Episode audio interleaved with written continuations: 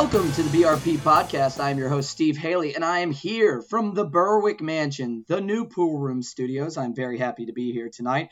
I'm a few teeth short of a full deck. That's right. You heard me when I said teeth there. I had emergency dental surgery on fi- Friday. I'm hopped up on some painkillers, but guess what? That's not going to deter me from getting into some Mezcal Palomas tonight. Doctor's orders be damned. Honest to God, those quacks, they're trial and error specialists. I don't trust them in the first place. I never should have gone to the dentist. That's where the, tr- the trouble started. Anyway, uh, without further ado, my beautiful co host, the man, the myth, the legend, Michael Windsor. How are you, sir? I'm good, buddy. Just make sure you don't drink it through a straw and you'll be fine. That's what they tell me. No yeah. straws, no straws, and apparently no mouthwash, which seems counterintuitive. I don't know if nine out well, of ten dentists and, would recommend, but. And uh, no weed. You won't be able to smoke any weed for a while. Ooh, I might have already broken that sin. You're gonna get dry socketed. It's not gonna be funny. I don't know. Just um, eat it. No, I, listen, Mike. I feel like I'm really starting to embody my Kansas roots. You know what I mean? I'm trying to get down to maybe one or two teeth, and then I can, I can, you know, and then I can really, I'll just move to Kansas and we can do the pod um, right from uh, right from the hill. That would be fun. Get you a nice pair of uh, overalls. That, that, listen, I look fucking sexy in overalls. I, I, I will say this. I cannot allow anything else to be part of that attire. It's got to be overalls and nothing else. Just a I, piece of piece of straw sticking. Commando overalls, straw sticking out of my mouth, dirty work boots. I mean, that's a look for me. I could do a whole calendar shoot like that. I'm telling you, it would, it would fly off the shelves. Anyway, buddy, what's new? What's going on with you this week? Well, this week, do you mind if I get take it to a little bit more serious note this week?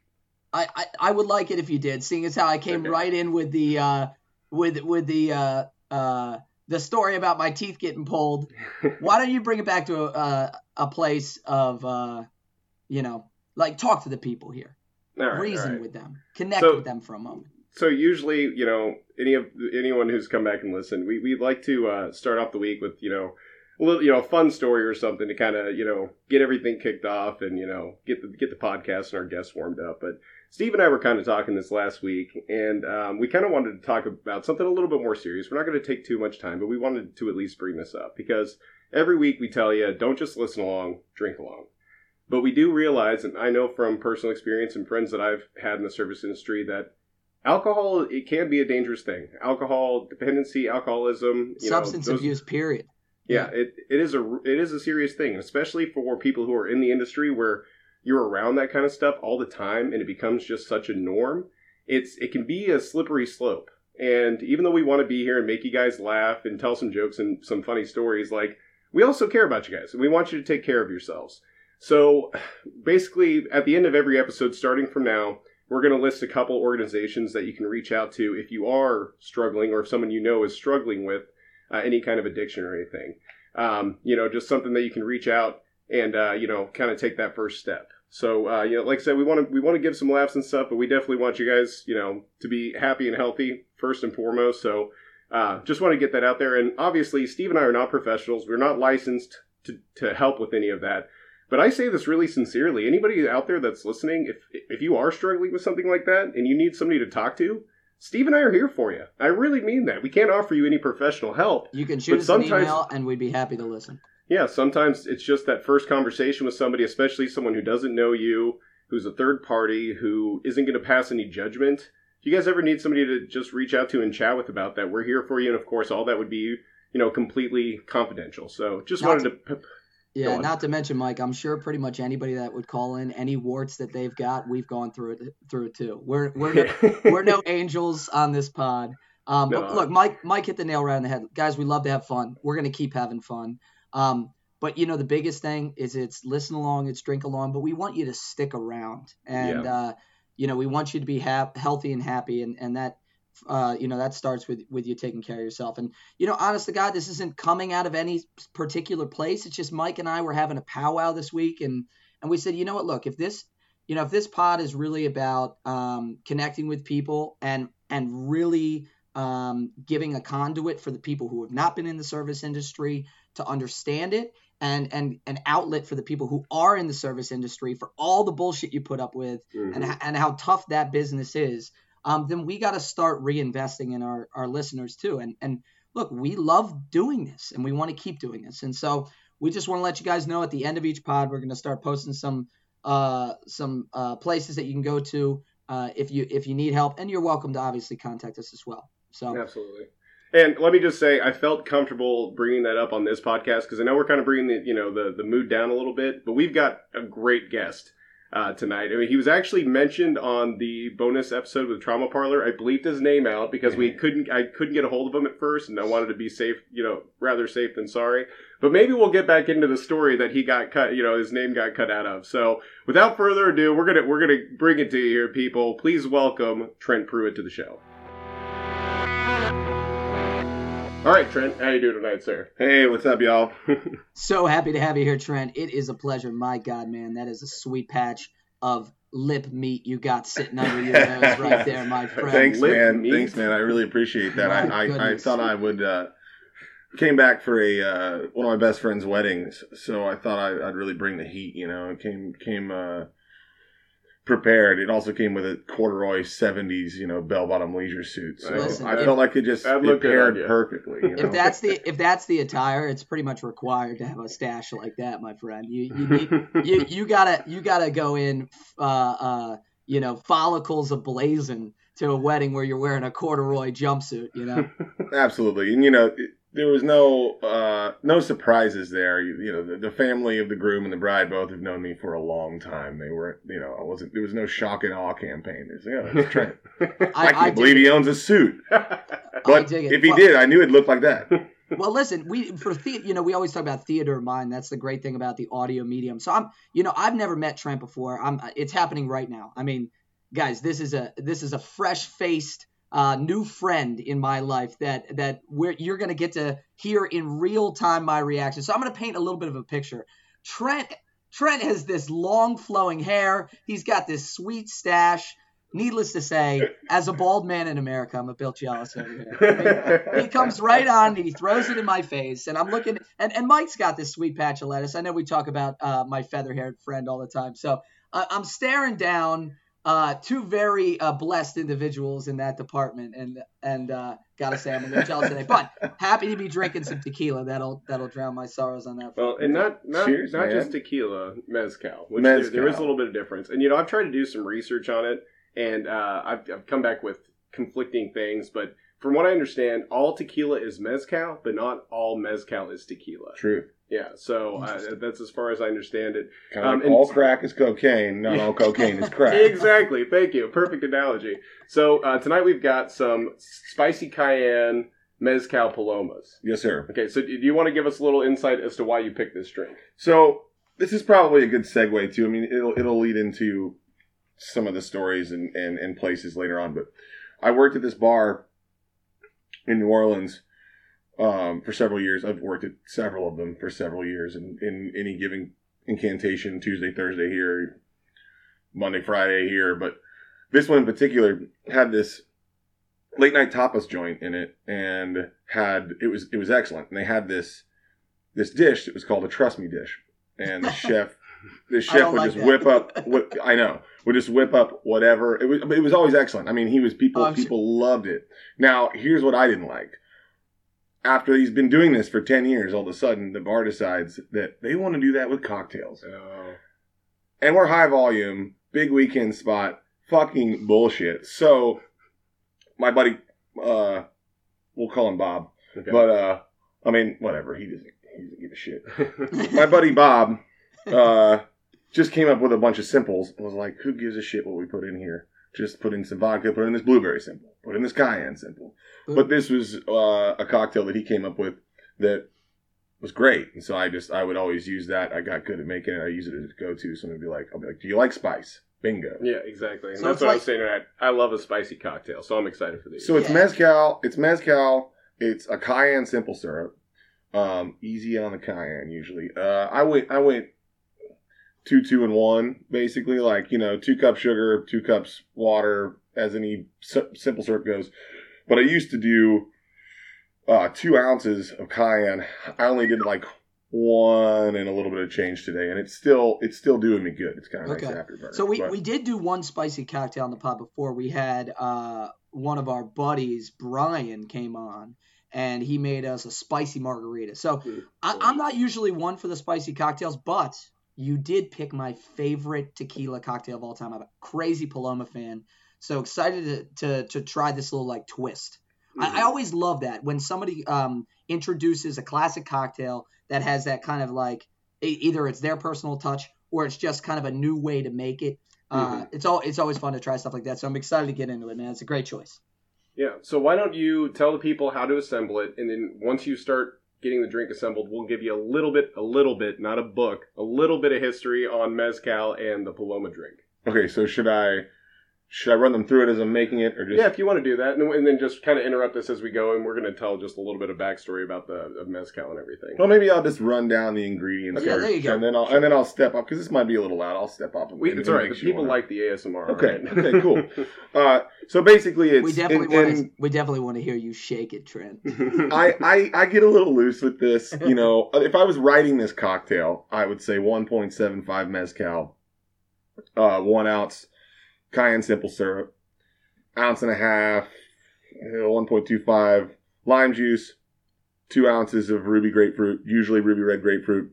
Um, did I say lime juice already? Yeah, lime, yeah, you got lime yeah. juice. Yep, that's it. Shake it, Simple. garnish it, garnish it with a lime. There you go, and it and it's delicious. And you know, sometimes if you get too much spice or something, I was sitting at the bar with a gun. I would, you know, give it a little straw taste and then hit it with some soda if it was, uh, okay. if it was a little Just bit too caliente. But you know, bit, yeah, yeah, all right, yeah. cool. All right, yeah, go ahead and get that uh, assembled for us, and then um, what what I love in the mezcal we've got tonight. And which one did you say you actually prefer as your favorite? Well, I will say this. So what we're drinking tonight is is Monte Alban, and it is very easy I've to used, find. By the way, easy to find, easy to easy to find, um, really affordable, and what I've used in most bars. I ran this cocktail. Um, on a menu in a bar in Austin and at several bars in New Orleans for long periods of time, and it, and it went well. And we would get you know good deals on cases of Monte, but then we also started getting uh, illegal mezcal, which is out of Texas. Started basically price matching us because they wanted okay. us to run it on this yeah, cocktail, sure. which was great. Illegal mezcal is excellent. I also am a big fan of Gem and Bolt. Okay. And just off the top of my head, those are ones that I've always had good success with, and and and even moreover though when I get with I start getting into the the illegal and the Gem and Bolt, you yeah. know, so I, I, I want to just like rip it, rip a thumb of it, yeah, rather than put it in a cocktail. Sure. Most I, I got I got to hop in on the illegal uh, front. So a lot of the listeners out there might not know that there is actually a distillery that makes tequila under the brand name illegal. Yes, yes, yes. Um, it's not it's not like moonshine mezcal or anything. Right. It's so it is been, the brand illegal. Right. So they've been very popular in the Southwest, and I know um, definitely uh, in, in that kind of Missouri, Arkansas, Oklahoma, Kansas area. We actually had a big illegal pop up event here in Baltimore about three years ago. They came out to a bar in Fells Point called Ride, and uh, and they did a bunch of cocktail tastings. They've been doing better on the East Coast, but they don't have a great presence in Baltimore. Last time I saw them was Philadelphia. So, uh, illegal might be a hard one to hunt down, but if you can find it, it's delicious. Yeah, very good. So a little bit of history on mezcal, and I remember mezcal vividly because I was first introduced to it when I was bartending at uh, Bluestone, and the reason it sticks out so much in my mind is because mezcal, this Monte Alba, has a worm in the bottom in the bottle, and you always hear about the worm in the bottom of the tequila bottle. And as far as I understand, and I'm probably wrong, so I don't need anybody, you know, writing in and correcting us. You know, do your own research, I guess. But from what I understand, mezcal was started, um, created by the conquistadors back when they came to the New World, and after they kind of, you know, went through the the you know spirits of the indigenous people, they needed something a little bit stronger, which is where mezcal came from. And as far as I understand, mezcal is typically uh, fermented from the blue agave cactus. And uh, the reason that you find the worm a lot of times in these different tequilas, or especially in this mezcal, is because it is a specific, um, I think it's a moth that is that only lays its um, eggs in the in the blue agave cactus. Really? So it's a way of saying this is authentic blue agave, and here's the worm to prove it. So here's the question: Do they throw the worm in at the end to say, "Hey, this is authentic," or yeah do you think that the tradition may have even started accidentally like hey we bottled some tequila sure. and a worm slipped Maybe. his way in you know i don't know what kind of distillery you've got if at the very end there's still worms lurking around but Dude, maybe if i was if i was a blue agave moth worm I would want to be friends with that worm. Okay. Yeah. That guy well, knows. That guy knows how to find a good time. And, and you remember the, the first episode when I told you the the uh, oh, actually, never mind. That's going to give too much information away. All right, never mind. Um, okay, well, I'm going to take the reins back from you. I told you, you got to censor yourself. You got to be careful. This this this guy is trying to tease all you nice people out there. I'm I, really I, not. I'm sorry. Just to give you a little bit more background on the Paloma specifically. Now, yeah, go on. No, go ahead. Let's have Trent shake it shake up, it baby. Up. Shake, shake, it, up, baby. I see. You know, you said ASMR. I don't know. I mean, I'm I'm, I'm sitting here without quite the right stuff, but you know, I'm doing my best. There's a little spill. It's all right. You got if you're not spilling, you're not bartending, right? Um, Thanks, Mike.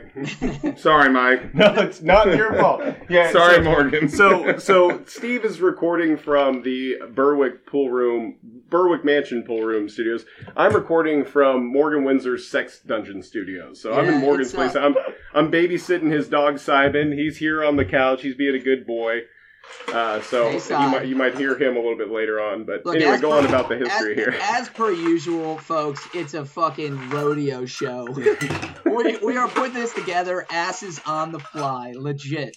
Um, no, I just wanted to give a little bit background on the Paloma. I fell in love with this cocktail in college. I, you know, I've always been a big whiskey drinker, and I don't like cocktails that are sweet. I really don't and I was trying to search out um, a cocktail. I need a little bit of a, a, break from whiskey. I've always been a tequila fan, but I didn't want a margarita. It's a little too tart, and and usually bartenders don't know how to make it right, so it either ends up way too tart or way too sweet.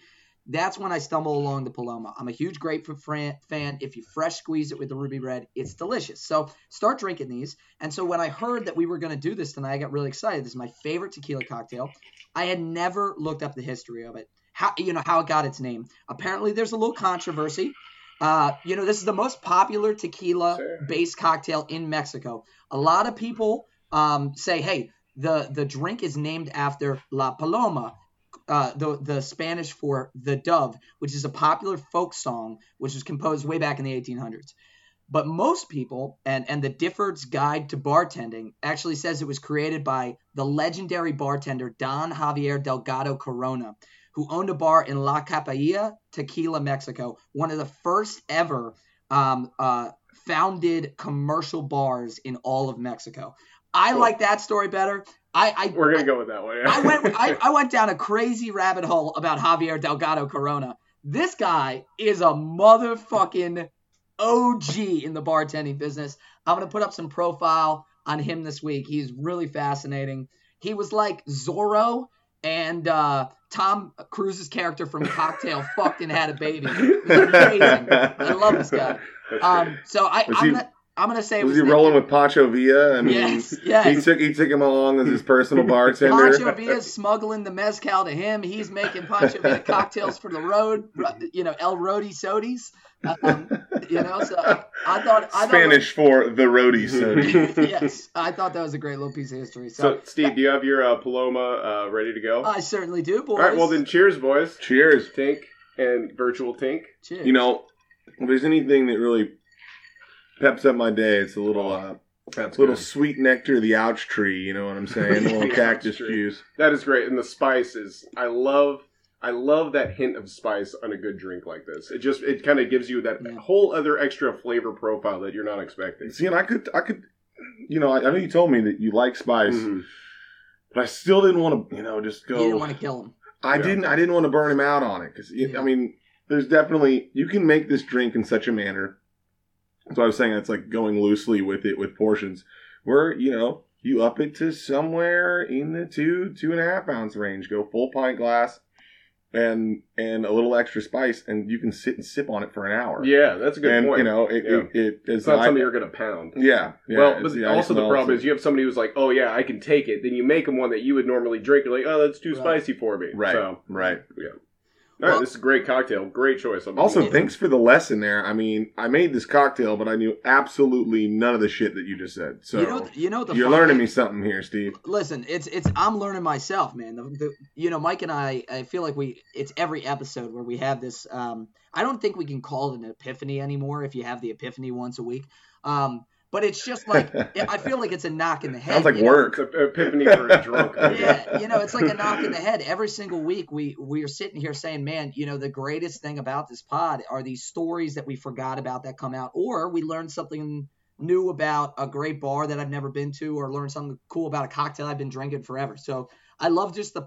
There's something about the practice of it. You know, recording this, putting it on wax um, memorializing, you know, the bartenders, the bars, the cocktails, the stories. It's it's that's why this is so much fun. So mm-hmm. I I I'm not kidding, guys. Like I went to do five minutes of Paloma research, and two hours later later, Don Javier Delgado Corona was my was my dog. I was like, I would ride with this guy. If he was reincarnated right now, I would be his bar back. I'm ready. I'm ready to run ice to, and trash. To Don Javier then. Don Javier. Should we go get tattoos? Should we get some Don Javi tattoos, boys? Let's see how many blow-ups we get through first. Can, can I tell you? I'm gonna be making a late night run. Can I tell you? I don't know if you could make it spicy enough for Don Javier. I'm serious. Probably not. I'm not sure. um, all right. All well, right. Well, look, without further ado, I want to jump into uh, you know what we call our service industry kind of overview, a little bit of your background. Look, everybody is on LinkedIn. They're trying to flex. Hey, here's my career. Everybody being pressed. We call this the Drinkton. Okay, this is your bartending background, your serving background. How did you get into the industry? You know, kind of what's the extent of the the service that you've done? Maybe different positions you've held um, and how you came up, and then where where are you now? If you're still working in it, or if you've you've jumped out. Gotcha. Well, I mean, Steve, did you say you're from Kansas as well? I was born in Wichita. I oh, spent, oh, okay. I spent two months there, and uh, and then I uh, got shipped right off to Baltimore. Uh, oh, okay. So I, am from right. Kansas with big air quotes. Gotcha, gotcha. Well, um, to to the natives that were born and raised, you know, it, it for me, I'm from a little town just north of Pittsburg called Fort Scott, and I got in the service industry to get out of blue collar, you know, to get off the farm and out of swinging a hammer. I was just tired of it. I, you know, it was people, literally my aunts, uncles, you know, I had to go hay every summer or, uh, you know, I mean, I liked the, I, I did like farming to some extent, and we had some cattle and, and whatever. But you know, my my parents redid houses and and later on, carpentry became a passion of mine. But you know, fresh out of high school, I was so tired of swinging a hammer. I was like, I'll do anything. So I started cooking. Uh, That's how I started too, baby. Yeah, Fry, yeah. Frying wings and fries, dude. Just yeah, and I was terrible. I was I was awful at it.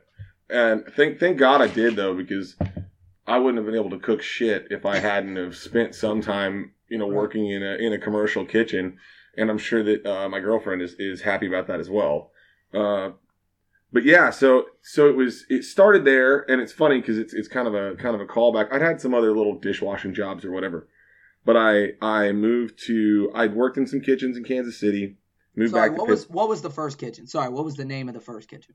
The first kitchen was this little uh, restaurant. The first, well, the first kitchen outside of being a dishwasher was a pizza joint in Kansas City called Minsky's. It was okay. like a local chain. Right. Um, and I was just rolling dough and sauce and pies, man. You know, that was it. I was working for the Mastro Manolis family doing the same damn thing, dude. yeah. Manny's Family Pizza in yep. Rock Springs. So. I was like, I was like 19, and I'm like, man, why won't any of these motherfuckers let me deliver pizzas? I want to get out of this kitchen. I want to make tips like you know it's the tw- you know you're uh, at the time that your perspective is is so skewed you're like all these fucking 20 year old motherfuckers they got nicer cars than me i got the shitbox trucks and letting them run the pizzas in the suburbs yeah, Anyways, well, Plus if you thinking, listened to the first episode, you knew that I was delivering pizza. Yep, so, yep, yeah. It I was, think we all, think we all did. I might go back to it, to be honest. Yeah, I mean.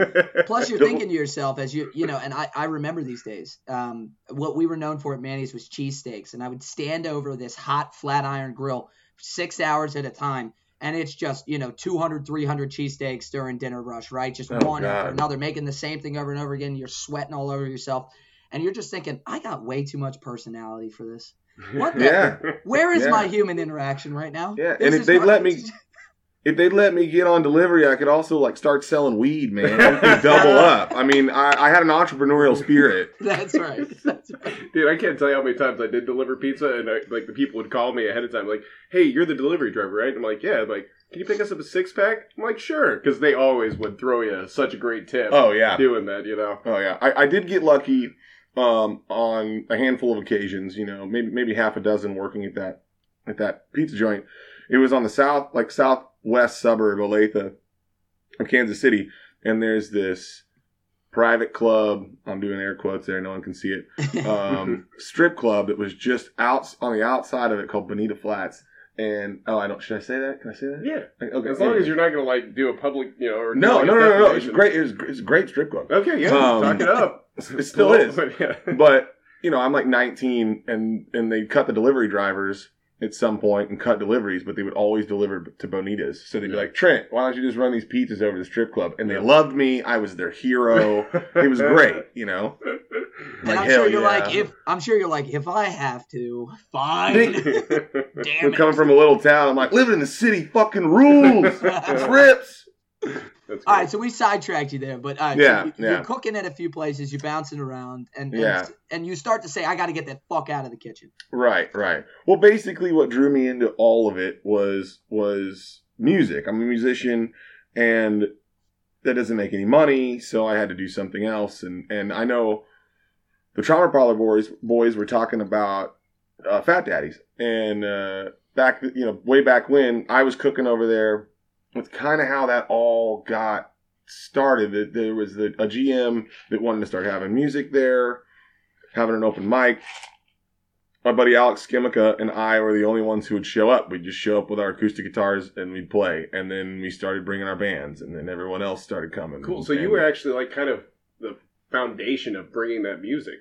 Because yeah. that was like they talked about that was such a huge outlet for musicians in Pittsburg. Yeah, so I mean, you actually kind of helped bring that to life. I, I did, I That's did. Cool. Um, really cool. It was it was it was a lot of fun. I mean, no one. I mean, a, a, lot of it was Alex. I mean, Alex would bring in his PA, and and everyone loved his band at the time. Everyone knew Alex. Yeah. So people would come in, and then I was getting a chance to to share my stuff with those people, and then we brought our bands in, and then just like Mark was saying too, all of a sudden people just start crawling out of the woodwork. Yeah yeah. And you know, whole bands like Meg's band, Deadeye, and, yeah. and and we had this this uh this really great community that lasted for a while there. I get goosebumps when you all talk about it because it just sounds so organic. It it remind I, I mean seriously, Mike, it reminds me of when my brother was playing in all these different all these different rock bands. I mean, he must have played in five or six different bands at a time, and we would just pop around all these crappy little bars around mm-hmm. Baltimore. Yeah and it was the same 100 kids every single show in the yeah. audience and on stage and i just loved it man you know yeah well i mean being a small town we just had that one place and yeah. so these thursday night open mics became the thing you know for yeah. it didn't last that long like six months that was the thing everyone was there on thursday mm-hmm. night you come with some new material do your thing but anyways you know being that age i was i was 21 they're just feeding his beer all the time. Like this is great. Yeah, mm-hmm. yeah. Okay, I want to get on the other side of this. So a few more years doing a lot of this and that, music, blue collar, touring, and then I moved to New Orleans. I went. My best friend lived down there. Uh, he moved down right after Hurricane Katrina and started working as a long term volunteer through AmeriCorps. Cool. And then took a full time job with the organization that he was volunteering through. So I'd go down and help him. You know, I'd volunteer and hang out with him and get way too drunk and, and fell in love with the city. Nothing and, like drunken volunteering. And, and you know, and hold it, on, it hold was, on. Nothing like drunken volunteering in New Orleans. That's a town. Oh, yeah. That's a town that's made to be drunken. oh yeah, and I'd always go in the summer, of course. So I'm like on a roof. I'm just, it's just fucking miserable. You, you sneak off I'm working with all these church groups and like sneak around to the corner store and just like rip one real yeah. quick because I'm dying. Get back on the roof, carry on, do it all over again. So, so long story short, I've been I've been touring for the better part of a year with this band out of Texas. It dried up, um, and I went down just to hang out with him and help him with a few projects. He had he had a little bit of work here and there.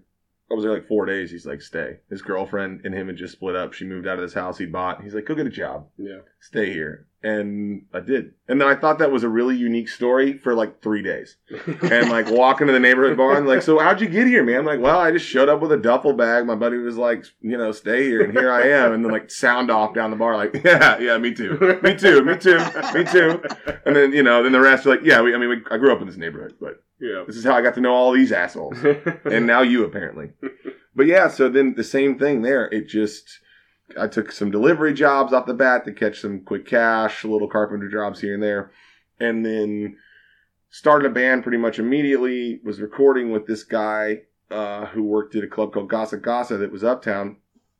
And next thing I knew it, I was working there. I was working door shifts, and then uh, not shortly thereafter, you know, managing at night and picking up bar shifts, and and here I am, 25 years old, and I'm bartending at a music club in New Orleans, That's awesome. and and uh, it was fucking awesome. It was great. What It- kind of music? It, uh, the, the club? Yeah. I mean, it was everything, and, and we had it was great. We had some great national acts. I mean, I got to see bands that that I had worshipped uh, up to that point, like uh, this Japanese psych rock band called Acid Mothers Temple. I mean, we had we had King Gizzard and the Lizard Wizard there twice. This 200, 200 cap room. I mean, just going off. Like some of their, their, I think it was their first shows in New Orleans on some of their first first tours in the states. Um, who else did we have there? Like we had Big Business there, which is like a stoner metal band out of the out of the northeast that or northwest rather that I've loved forever. A lot of just like cult acts. Um, Yeah. Nico's Nico.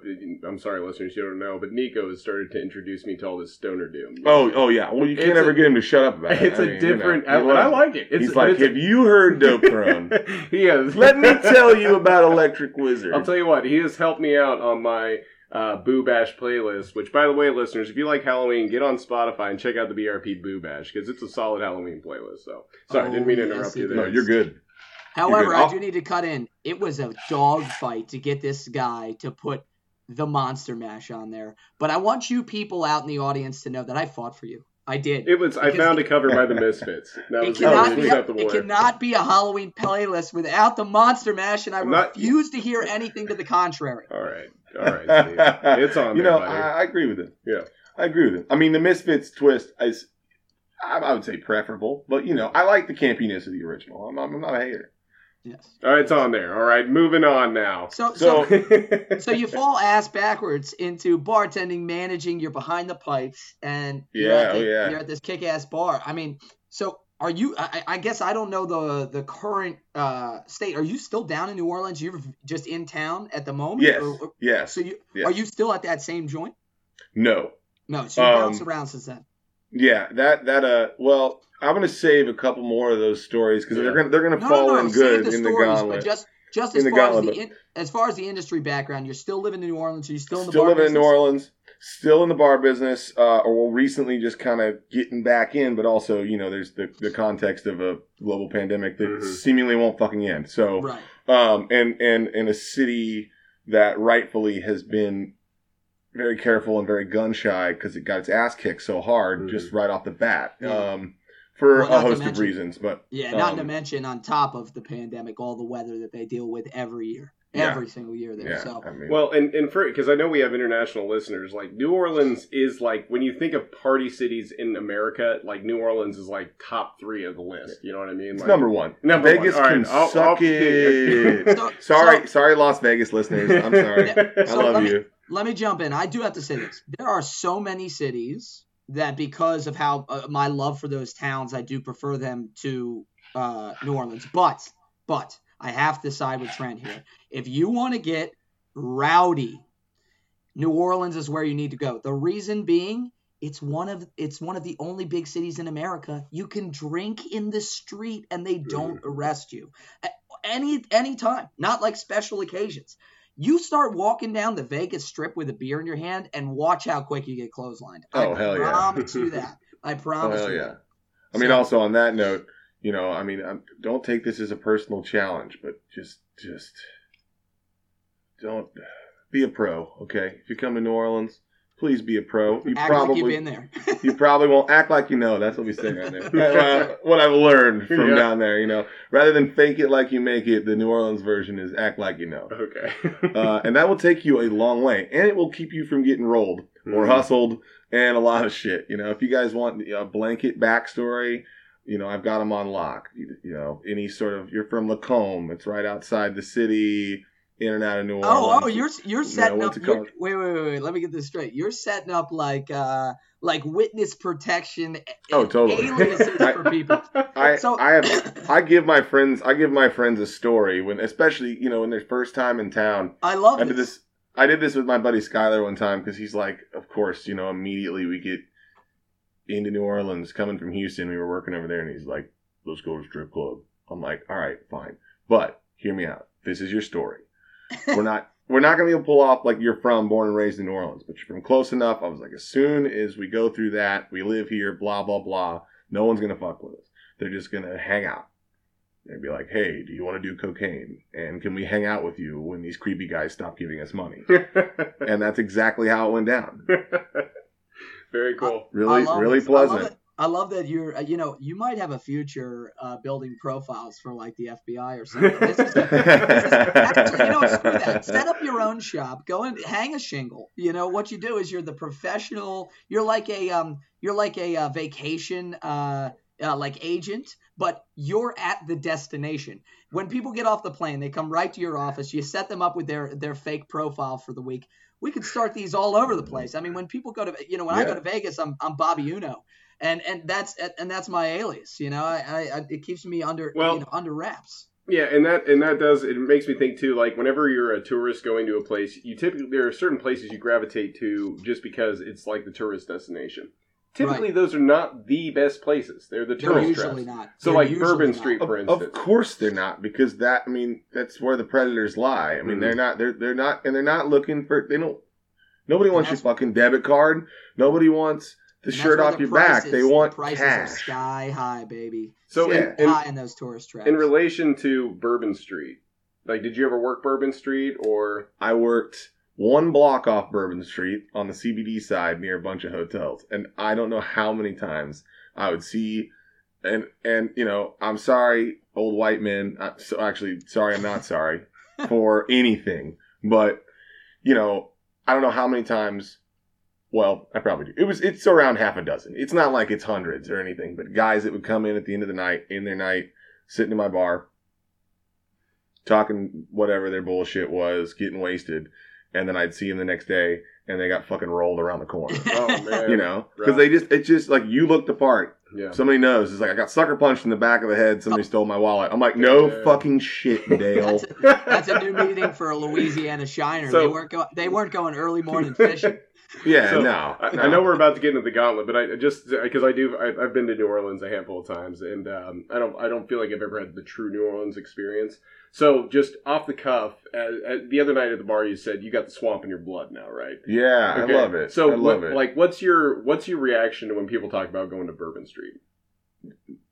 Trash. It's just like I mean, I, mean, also I get it. That's not fair. I'm just like, you're, I mean, I mean, I can mean that. Hold on, or you're a bachelorette party. Right. I, I, can mean that in so on, many ways. He'd be like, oh, you know, that's trashy, or there's trash everywhere, or you know. But I mean, I, I totally get the, the the novelty, and um, and you know, I'm always I'm good for two or three times a year. I mean, I live within walking distance. It's a bit of a walk. I can get my bike there in no time, but the biggest thing is is that you, if you're going to New Orleans, you need to experience that. Do you need to experience it all night long? I don't know. That's up to you. That's totally your prerogative.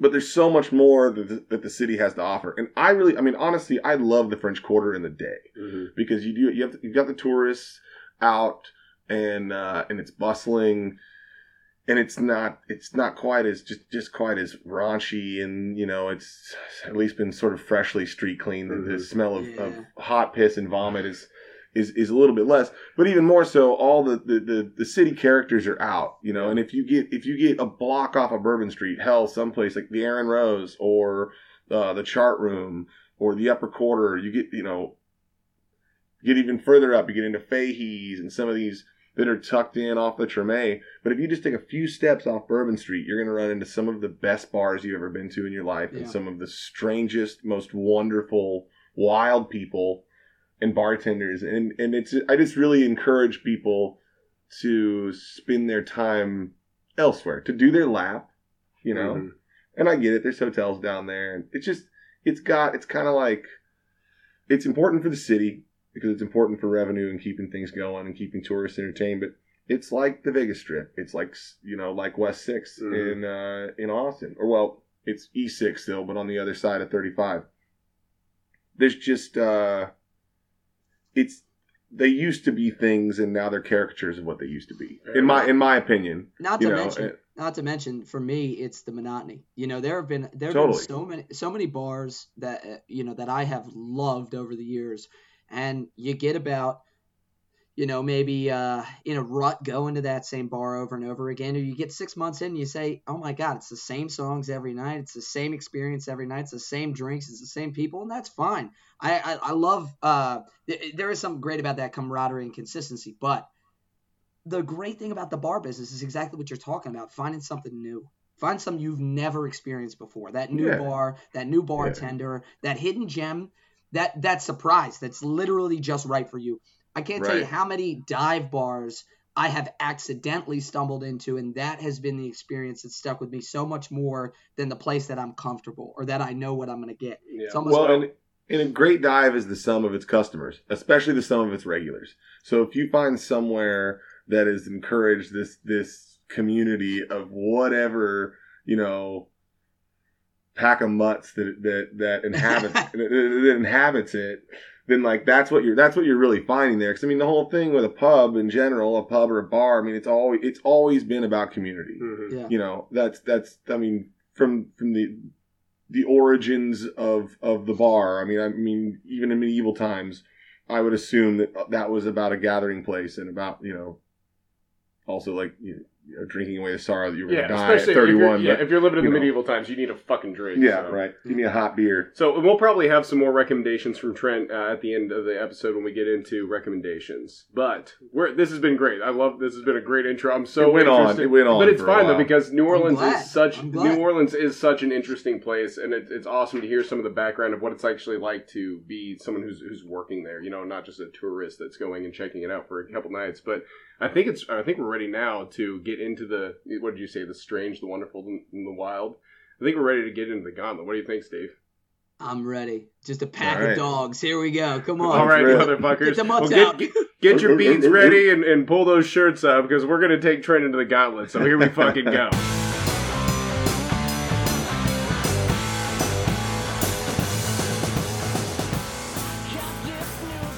All right, Trent.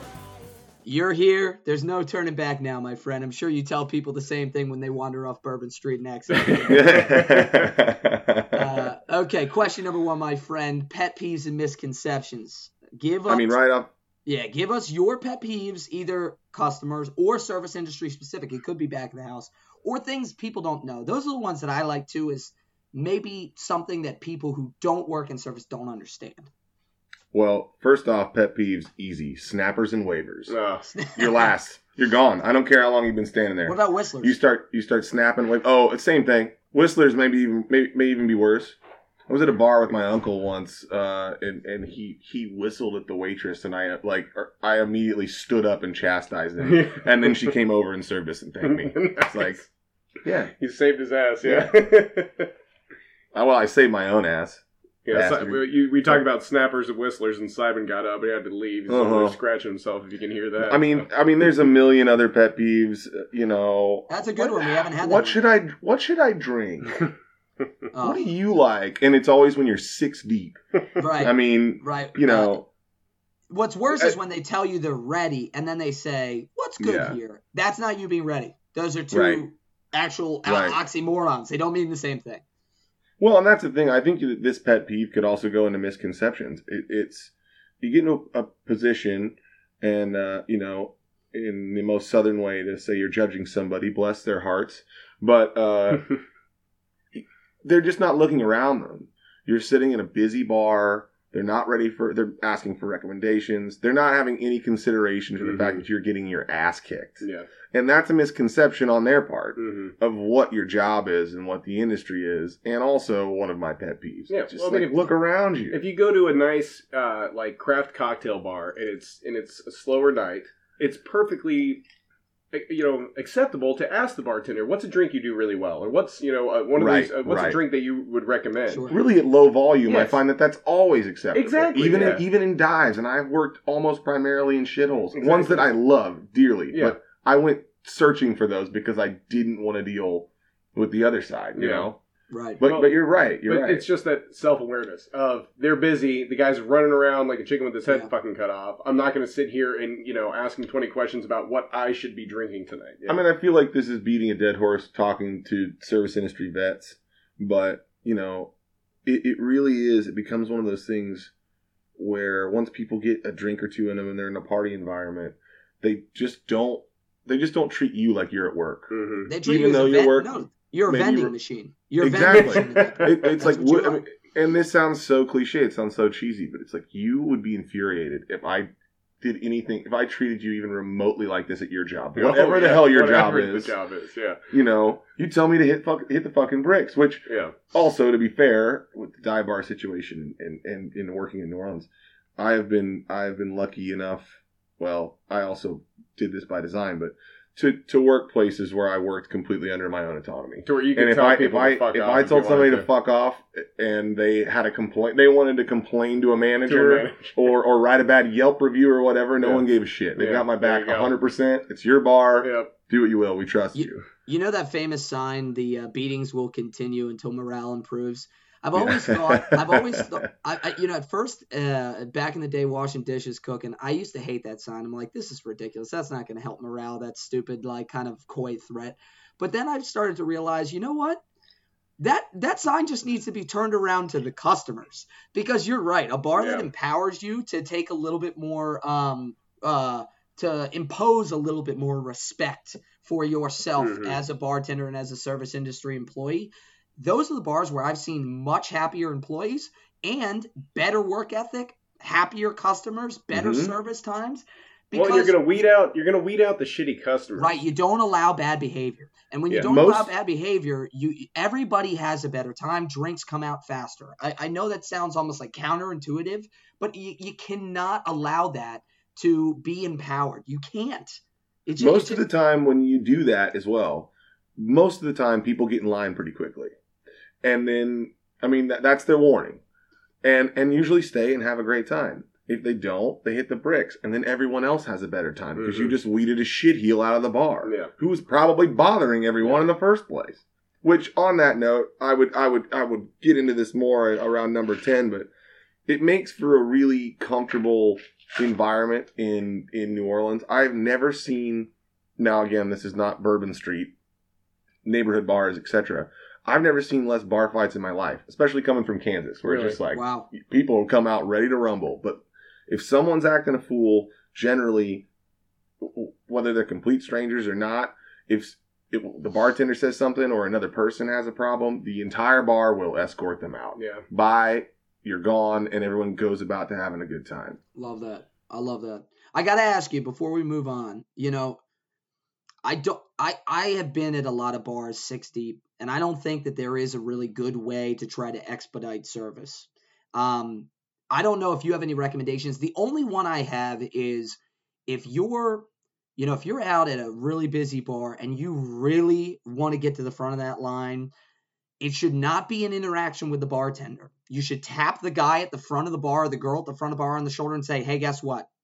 If I can get up there, I'll buy everything that you're ordering right now. I'm Yeah. paying my way to the Yeah, front you're right. That- To You're me, right. that's the only acceptable way to really expedite your service. You got to be careful. You got to make sure they're not with a big group. No, 'Cause I hear you. that- I, I'll buy see, his I- drinks. I'll buy his drinks too. I I- just, I I, use- you know, I hate waiting, and I'm not gonna, I'm not gonna snap I- at somebody. I you know? use that move when I'm at a concert or like a festival venue Sure. where there's a big line to the drinks. Mhm. Right, you, you have 30 minutes to get a fucking beer. So I always walk up to the next person in line. I'm like, "Hey, I'll buy you and your girlfriend a fucking drink if you just buy my drink." Mhm. and it's easy. It cost me it cost me sixteen dollars extra, but I don't have to stand there like an asshole for thirty minutes You and I have my drink right right, back away. to the show. Exactly. I mean, Is your- I, I, why are you only targeting the uh, the couples there, Mike? Is this uh, is this Oh, Michael boy. Cuckold Windsor? That was just one re- going one Why- random why example. Why couldn't it be a single female or you know an old? It could be fucking the next person at the fucking could- bar. Okay, Why couldn't it have been the Golden Girls? I mean, why did it have to be a couple? it's just one just one pull from my memory. You know, it's whoever. But I have had people where I try to explain it and they're like.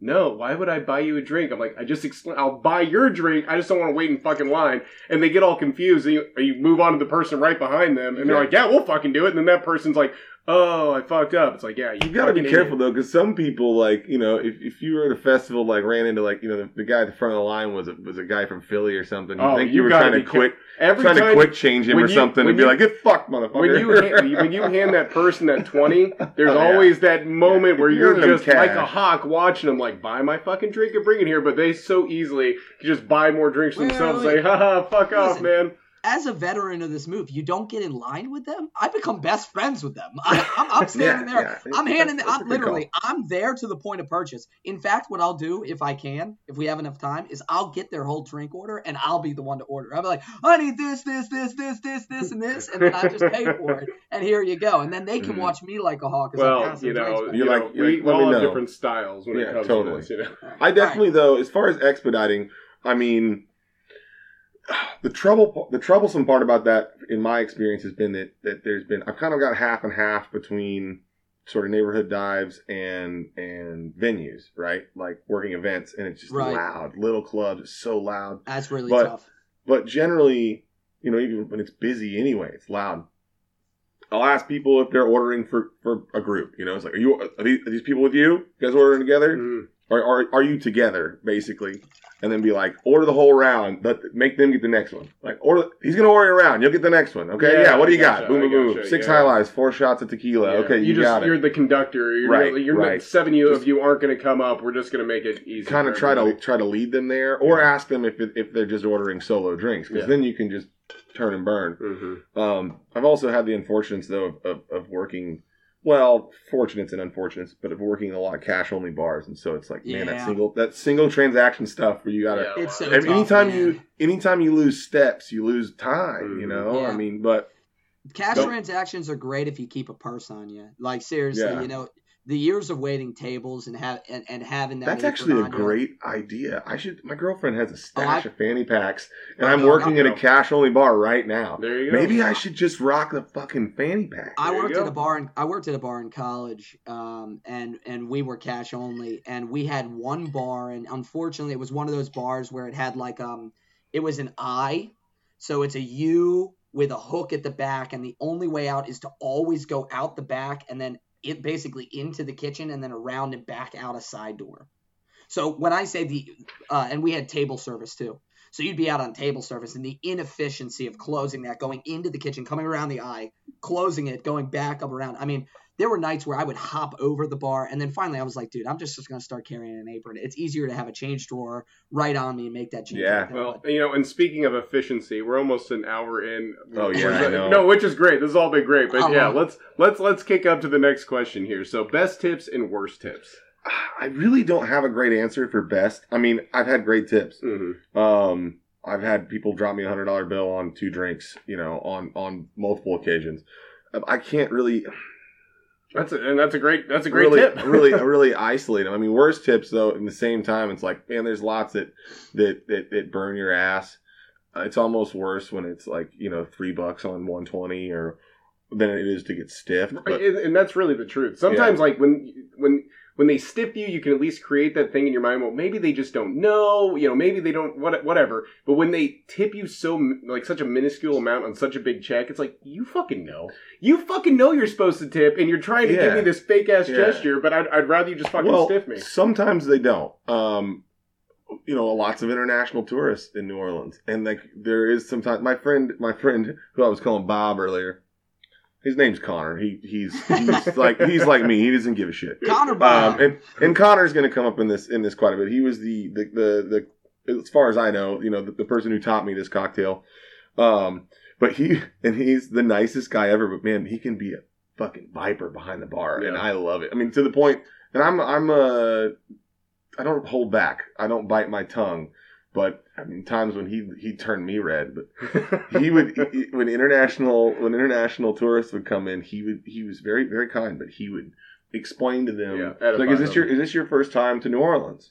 Like, okay, so I just want I want you to know that this is the way that our our service system works. Mm-hmm. So we get paid this, and we work we work for tips, mm-hmm. um, which always did really well.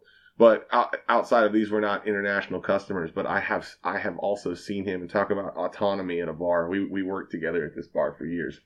Um, I have seen him chase people down the stairs, being like, "Hey, motherfucker, you know tip an asshole. Where the fuck do you think you're going?" and you know, either someone would be like, "Oh my god, I'm so sorry," and hand him a twenty, or they would just like turn tail and run the Dude, fuck away, that is- never to be seen again. That is so fucking because like I have never worked at a bar where I could do that. Oh, yeah. you know, No, I no, would no, have no, been no. I mean- fired on the fucking no, spot. no, no, no. That is awesome. I mean, he he may not have been that graphic with it, but he'd be like, "Hey, where's my fucking tip?"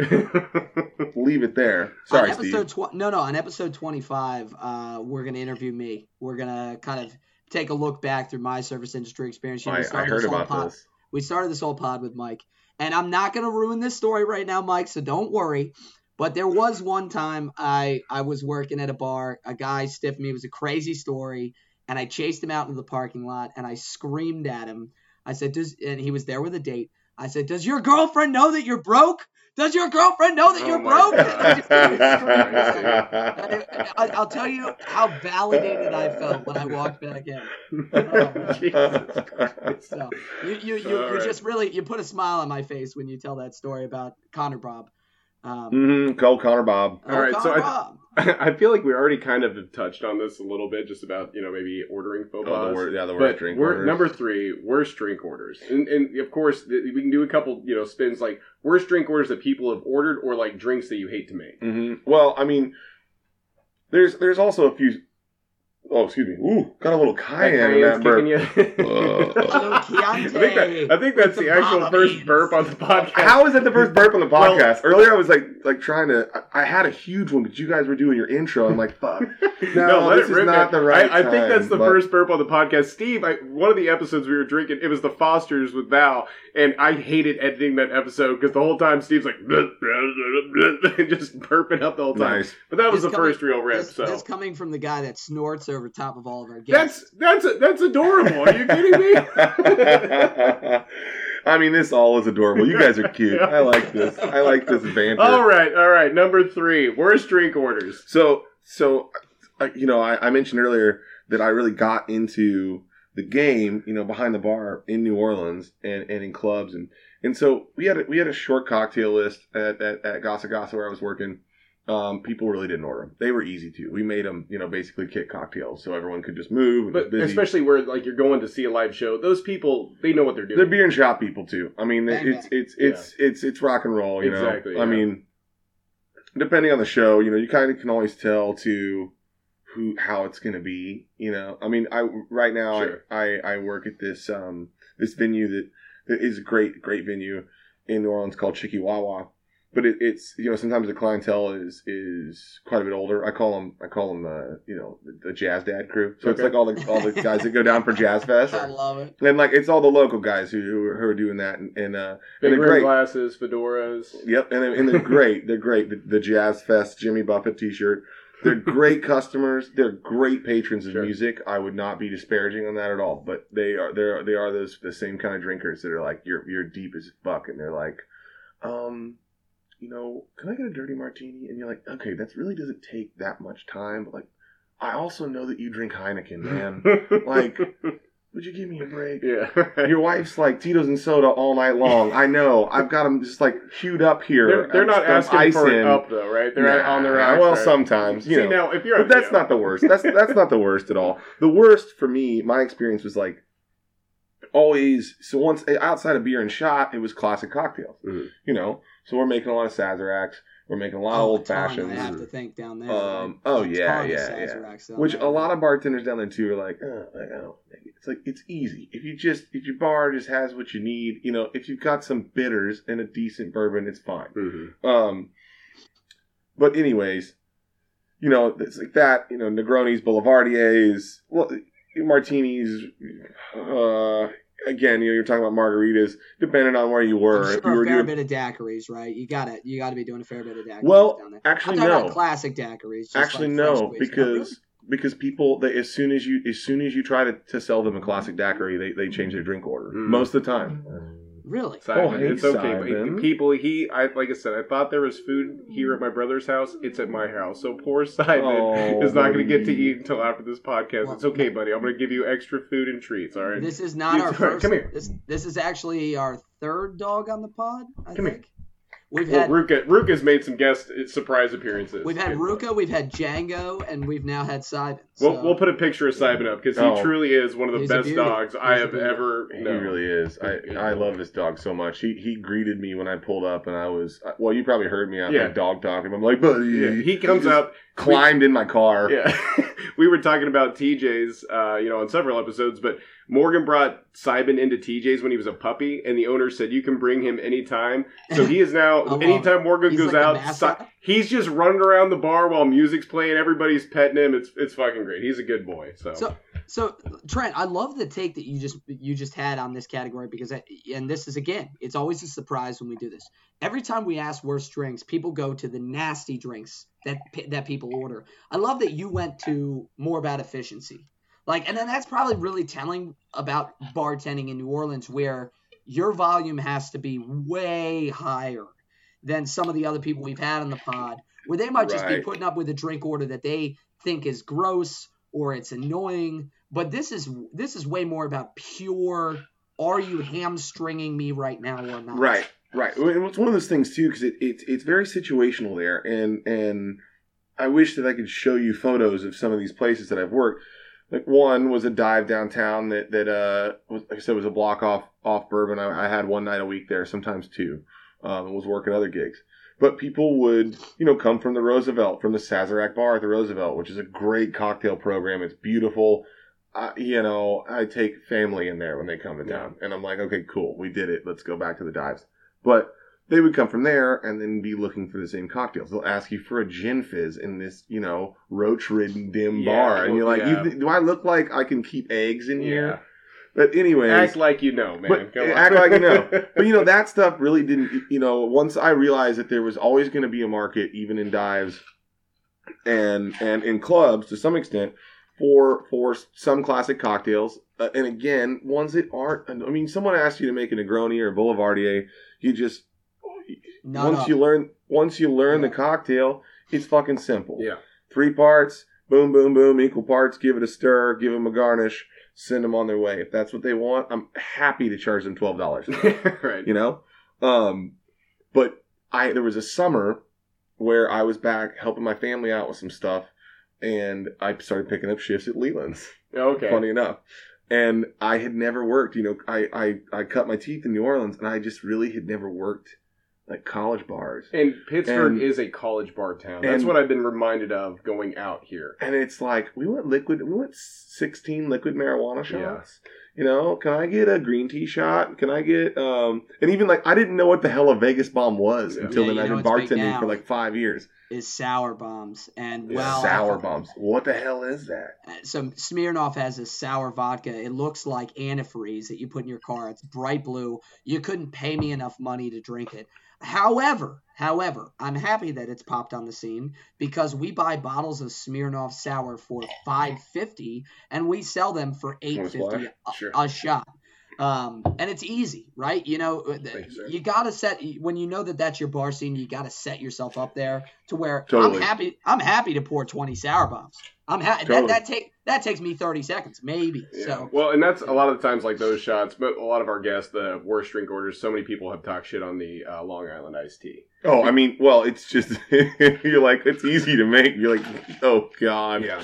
It's not oh, like it's not a drink that you want to be associated with. Well, you no. marked yourself with a scarlet letter, or, or I should say, like yeah. you know, you, you've got a big red mm-hmm. L now on on your face. You know, I'm watching you for the rest of the night, whether you're going to cause shit or not tip me, or you know, mm-hmm. right. Um, Both of which get a lot more likely after one, let alone when they come back and order the second one. I, you know, I'm glad you brought that up. Have you ever noticed that the people that do lo- order Long Island's, they never only order one. The guy that no, drinks Long Island's, no. that's what he drinks, and he drinks eight of them until yep. he, until he goes comatose on your bar. Yep. It's a, like we said, we're gonna have some we're time. gonna have some links at the end of the episode if you need help, folks. All right, so episode one hundred yeah. all long, episode one hundred all Long Island episode. No, mm-hmm. fuck that. if you know, uh, and not to not to uh, make this into you know a lighthearted subject, but but if you only drink Long Island iced teas you need to call one of these numbers. yes, absolutely. In, in, in fact, Please. You know, you know, press pause. Do us all a favor and yourself, you know. press pause, fast forward to the end of the episode. Right? um, all right, number four, ultimate mistakes, fuck ups, yours or your coworkers. And we're not talking about drinking Long Islands. I'm talking about bar mistakes, dropping trays, breaking glasses, giving out the wrong credit card. The, the classic service industry fuck ups. That's what we're looking for here.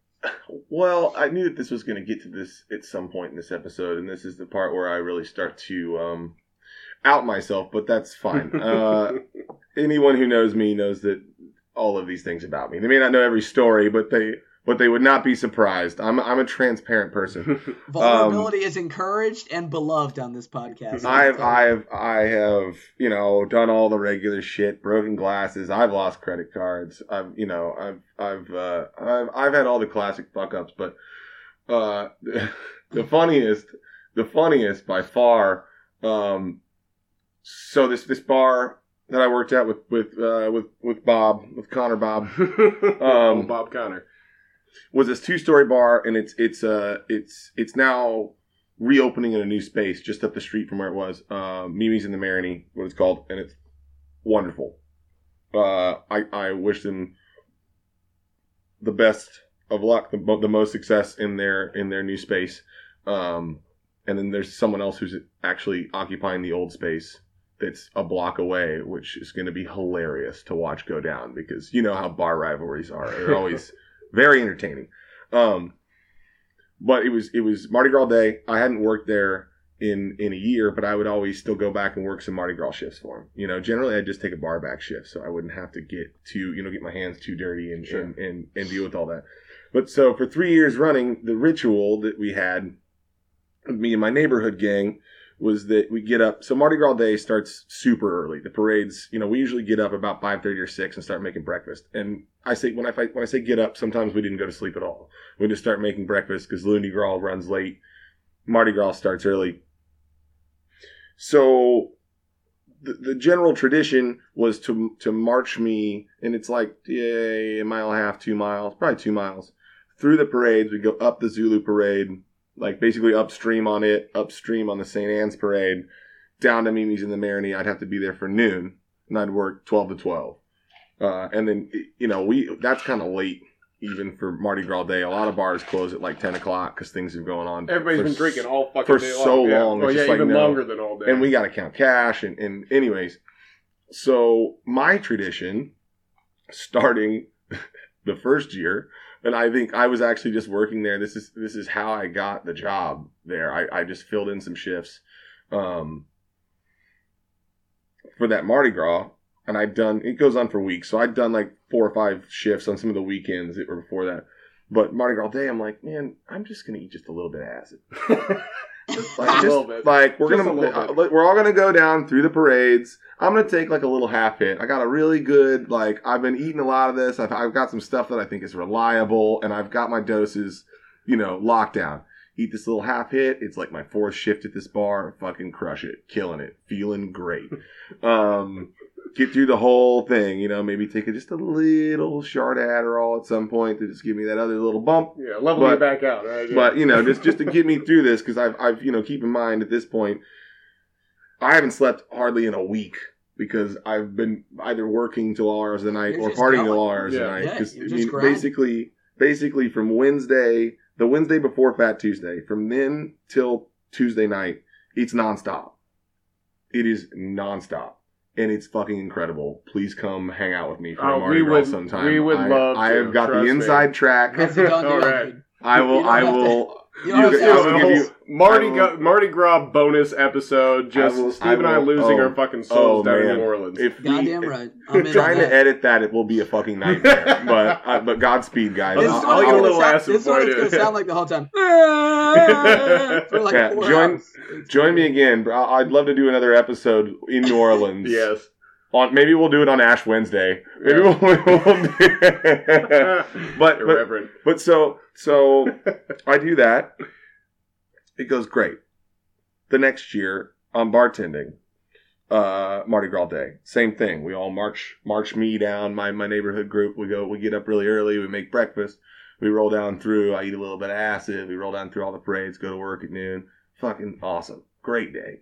You know, make a ton of money walk out of there feeling awesome, go home. You know, I'm home by you know 1.30, smoke a bowl, go to sleep. You know, rinse, repeat. Mardi Gras over. Successful Mardi Gras. All the money, all the good times. Uh, lots and lots of naked bodies to look at. You know. So wait, where are we getting into fuck ups here? Well, this just sounds and, like and, and, all right, and then he's just he's and looking then, off into space Yeah, and at was- the, at the I- I- oh, cosmic Mike- titties in the sky here. Mike, and I, then wa- I, hold on. I want you to know that as I'm sitting here, thousands of miles away in Baltimore, Maryland, watching you on this Google feed, it was like Mike was reeling in a big mouth bass there. Your your jaw was agape. You were staring at the ceiling. I, I thought, I thought we had lost him. I thought, Give us a little bit more. yeah, I you thought- bet, man. I thought he went to Oh. space for a minute there. Mike did. Had, Mike had to lasso him and pull him back down. Oh, So, so I'm pouring him a little bit. We're, we're off the palomas now. We're just we're just pouring mezcal. Yeah, we're what was take a- left of our gonna- paloma, and uh, maybe a splash of grapefruit. We're gonna take a little favor, break Paul. after question five. We'll make some more drinks. Trent, so. do me a favor. Make sure you pour Mike uh, doubles. All right.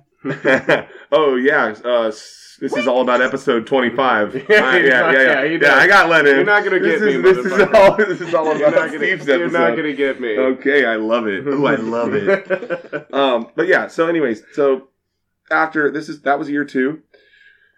I wasn't working there. I was. I had decided to get out of the service industry for a while. I took this job doing a build out on a post production studio in a warehouse that was up the street from my my my place. I could walk. I mean, it was literally 200 yards, so I could walk to work every day. Long story short, I still decided to go pick up the Mardi Gras shifts because they always end up having Cool, extra yeah. extra bodies for it Why not? but I haven't been, but I haven't been in that bar in a year, and I, I'm, I'm like, okay, so that's fine. I'll go, I'll, I'll bar back. You know, I don't need to get anybody's way. I just gotta take trash and run ice and stock stuff. You know, just, just, just keep moving, keep moving.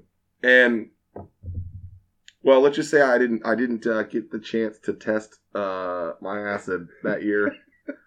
and uh, Folks, listeners, always test your ass. yeah, I mean, Before you go into public, you gotta test you, your you ass. gotta you gotta do a little bit alone. We're not necessarily alone, but before In you go do it at a music festival or This go is out to like go- public. this is like going to the battle without Um, loading your gun. That's well, or not knowing what ammunition there you were have. there were a lot of ma- mistakes made that day in general because it was it was what what we what had happened, and we later referred to it as the demon acid. oh Um, no! uh, I gave my roommate. I took I took a, a half a hit, and I was just gone. And I gave I, I gave her a hit and a half, and she came and found me at like eleven o'clock at night. Is like you ruined my life. but anyways, so I they we marched to work. I'm feeling good. Blah blah blah. I mean, I get in there and I just am just having trouble moving. You know, like everything's liquid. I'm in quicksand, and it's like the first. I don't know where. I can't remember where the trash bags lived. And, and, and Where keep in mind, lived, and, where they and, and keep in mind that year I didn't pick up any other shifts to like like break the. You know. yeah, get back in the groove. Yeah, yeah. I was just like, all right, Mardi So- Gras day. Throw me, throw Don't me right in on test- Mardi Gras day. Don't just test the acid. Test Yeah. the shift too. Yeah, You go back to, know- go back and work at the bar again. You know, you haven't been, I haven't been in this bar behind this bar for eight months, and Yeah, then anybody that knows, uh, anybody in the world that's bartended knows that a week's worth of time, the entire bar will be different. Okay. oh yeah, Where, yeah, where are we? Where where do we stock the the silverware, the plates, the trash cans, the the extra cups? All different in a week, and every bar Yeah. in America. It's it's it's whatever bartender decided to close or open that particular week and where they wanted to put it. That's how it always goes down. So so my bosses were really dear friends of mine. Um, also, I can get into that later. It's, they're all working for three women, and to anyone who's listening, if you are and you ever have an opportunity to work only for women, just fucking do it. It's wonderful. Oh my god, it's organized. There's no dick swinging. It's fucking fantastic. Just But I'm- once a month, it's just really you know stressful. One of the I'm sorry, that was such a cheap One- shot. I oh apologize. wow! Oh wow! Come on, I Yeah. couldn't help it. You're better I could. that. That's so regressive. Oh wow! Hey, Mike, 1992 called. They want their fucking stupid twat ass joke back. all right, all right. I couldn't help it. It took me a second. Unbelievable. It took me a second to pick that up. Also, There's gonna be like two guys that laugh at that, and I love you. I, That's I not would. even clever. I, if you told if you if you'd said that to this woman who I'm about to uh, in question, um, who is, is part of the story, she would slap the shit out of you. She That's would buy you a kind of- drink that's- immediately after, that's but my she kind would of lady. slap the shit out of you you. know, I've I've paid for that before and didn't get a drink, so I'm fine that. so so she finds me. She finds me at the there's so there's we've got an office door. It locks obviously, because it's New Orleans and it's nuts. And then our our walk-in coolers in there. And I've got my hands full. I don't know what I've got. A, a bus tub, a beer that needs to go back, and some other things. And and my keys are in one of my hands, and I'm trying to figure out how to open the door, and I cannot fucking do it. I mean, for the life of me. And Allie finds me and is like, "Are you? Um, what's going on there, Trent? You doing okay?" I was like, Allie, I have to be honest with you. I ate some acid. I'm kind of having a hard time.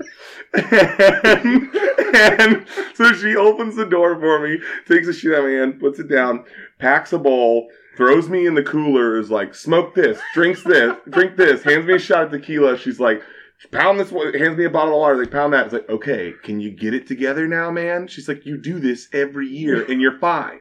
Like, also totally aware. She never called me out on Yeah. it, but was like, you know, come on, man. I know, I know you're, I know you're a pro, dude.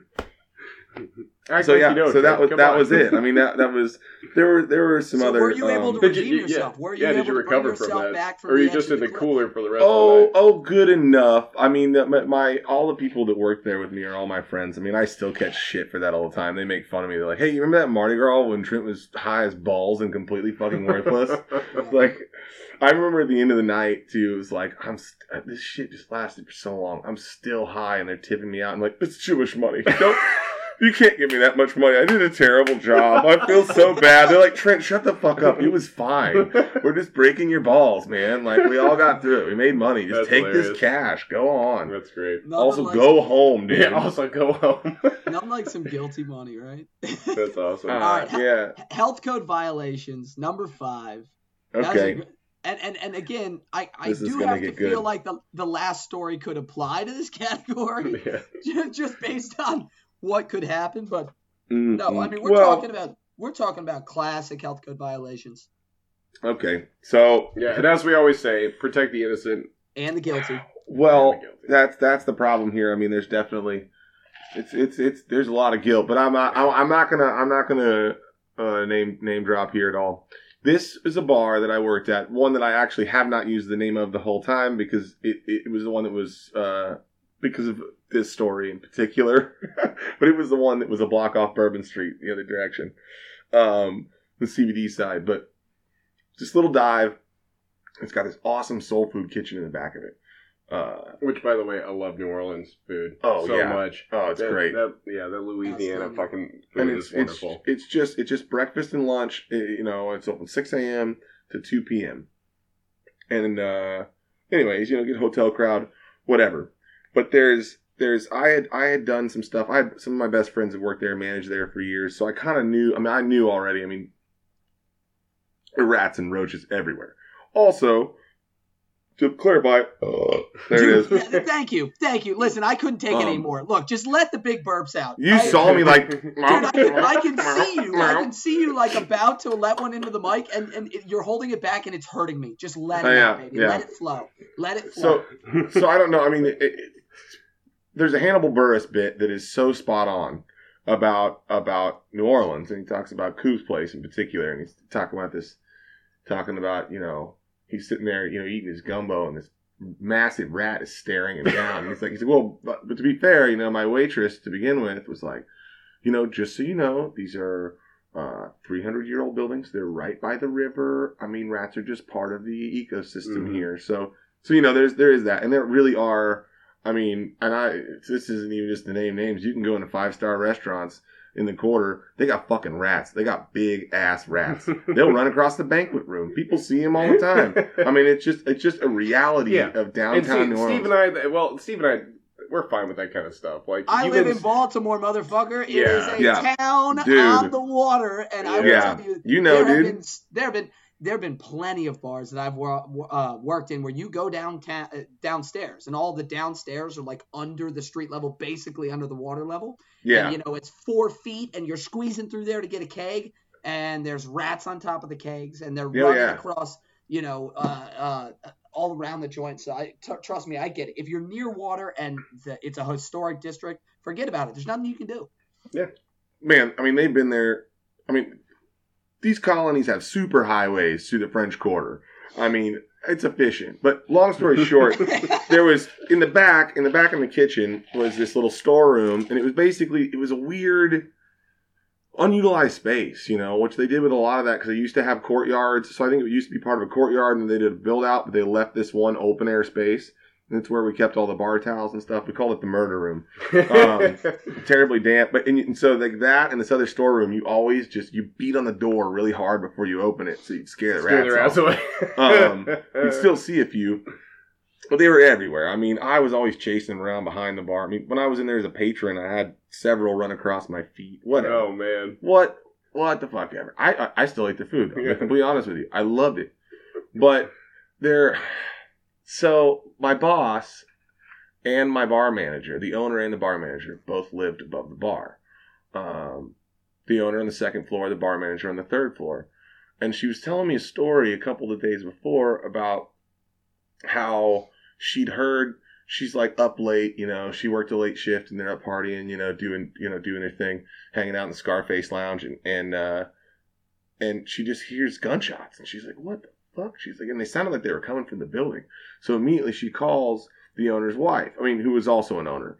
Um, and and she's like, it's you know, it's around three, four in the morning, and and the owner's wife was like, oh baby, it's just it's just uh, it's just this new toy. I got him a little rat gun, and he went down to he would go down to open the kitchen at like 3 a.m. every day.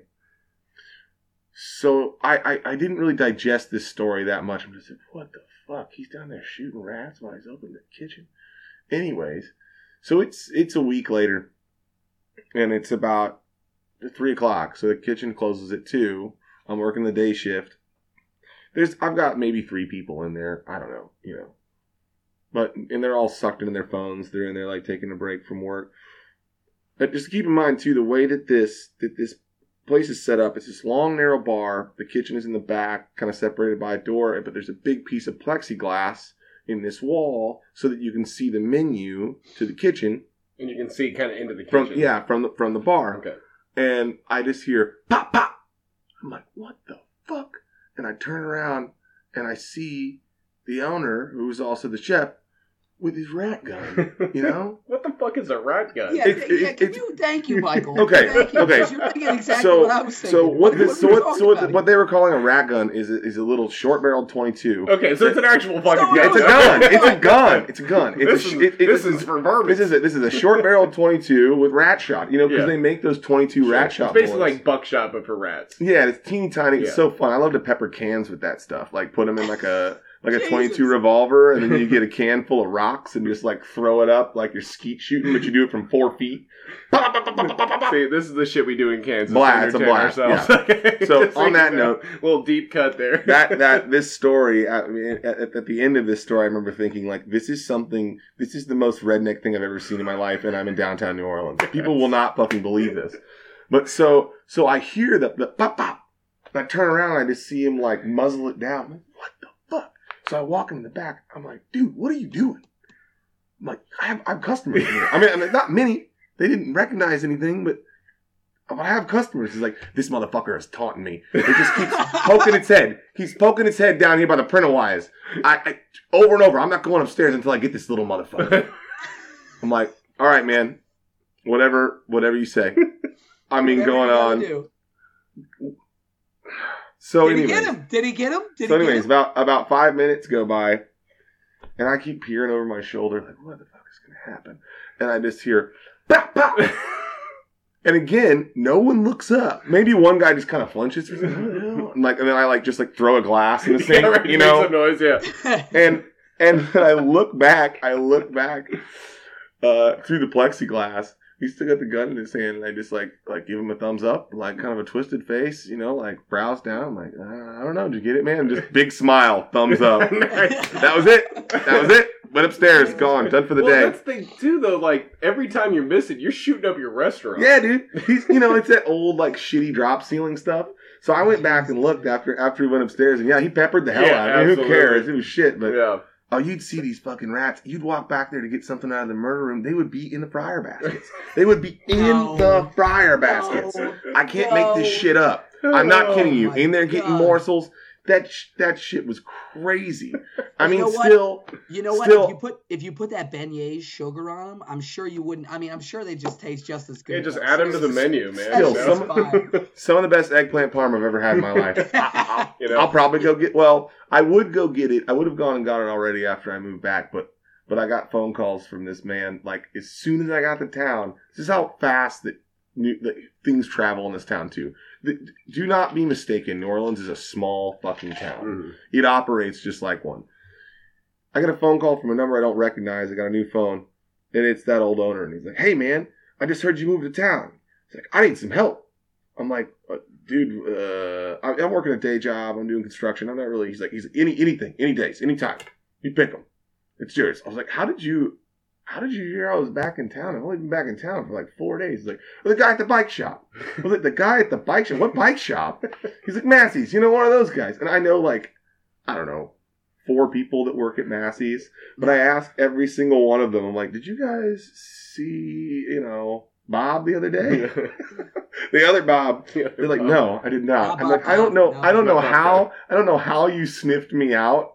But I mean, because also after the pandemic, we kind of had a lineage of, of one of our one or several of our friends had been in this bar for six years, and then after that, you know, it's, it's like we're we're done with this. You know, man, No gotta, more downtown stuff. But I gotta say though, if I'm him, right?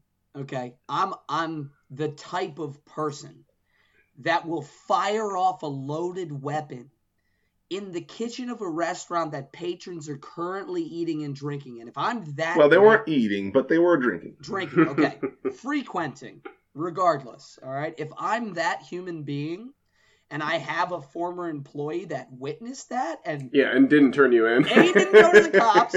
B didn't go to the health department, and C kept it to his goddamn self. Guess what? Your bet you sweet ass. I want to hire. I mean, other than back. telling all of my friends, you know, I didn't Hire tell that them, but my but my friends would still go in there and eat and drink yeah, too. yeah, absolutely. Uh, you're But- right though. You know that's a good point. He did always he did always love me. Him him and uh, me and my best friend Andre both. I brought him in at the same time to this bar because the bar manager was a great friend of mine, and she was like, "I need you know I need four shifts covered." I was like, "I cannot do that." This is how I got back in from getting Right. out when I left Mimi's. Mhm. That's how it always I was goes. like, I was like, I can do, uh, but I was like, but I got a guy. I was like, two, I the got a two guy, of yeah. us can be one guy and uh, and that's how it went. But there was one Mardi Gras was Looney Gras, and uh, we decided that we were gonna you know theme it. That's the Monday before Mardi Gras. We're like, oh dude, let's be Hulk Hogan and Macho Man Randy Savage. It's gonna be it's gonna be Lo- it's gonna be Looney Raw. So, wait, Welcome to Looney Night were- Raw. you were- call us were you Patrick Macho Bateman Man? And Peter I was Van Macho Damme. Okay, I called it. Cream of the crop. I was Macho Man. and He was Randy Savage. No, no, no, no, no, no. I was I was Hogan. I was Hogan. He has darker hair. Okay. And so I went So- full handlebar. But we were on the bar. We learned bits from their rants. Yeah. And like we're on the bar hollering the bits at each other. This guy walks down at some point. He's like, I fucking love you guys. That's great. People are eating this shit up. I, that's that's incredible. Ugh. You were sparking so many things in my brain right now. That I'm Looney just Night gonna- Raw. I, I s- what? Go ahead, Mike. I was just gonna, I so badly want to talk about the Mad Ratter at. I was just gonna say that. Avenue. Mike, just don't- Mike, so many, so many people are gonna hate us if we tell this story. I'm telling it. Fine. I'm doing it. I don't care. I was, oh, I was literally just about to jump in and tell it. I'm doing it. I don't care. All right. So when we, so I met Mike working at a diner. Okay, and within like a like six months of meeting him, I convinced this idiot to move in with me. Right. Yeah, who's really the idiot, Steve? I mean, come on. Well, I don't know. I, I, I mean, I.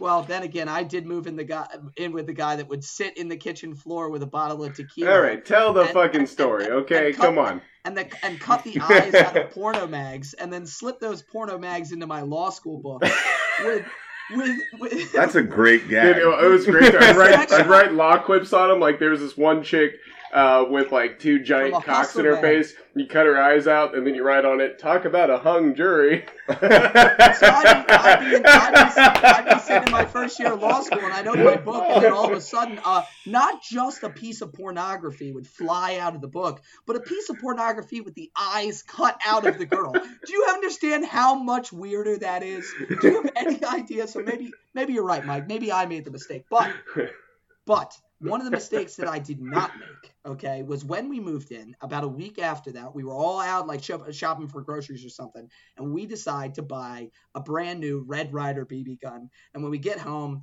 Tom, our other roommate, puts a uh, a laser scope on it and uh, wrote on the side of it the Mad Ratter with like pink nail polish. And we were just the Mad Ratter. And at the time, we were drinking a lot of Pikesville Rye whiskey, and we would well, sit, and and let me set this up too because this this place I love this has such a good mem- this place not necessarily this story has such a good place in my memory because it was right over by it was in Charles Village uh, Baltimore which is it's a great little district. It's right by Johns Hopkins. So okay. like a lot of college crowd. It's like a nice area. Um, I got carjacked on the same street. That's a different story but it is a nice area.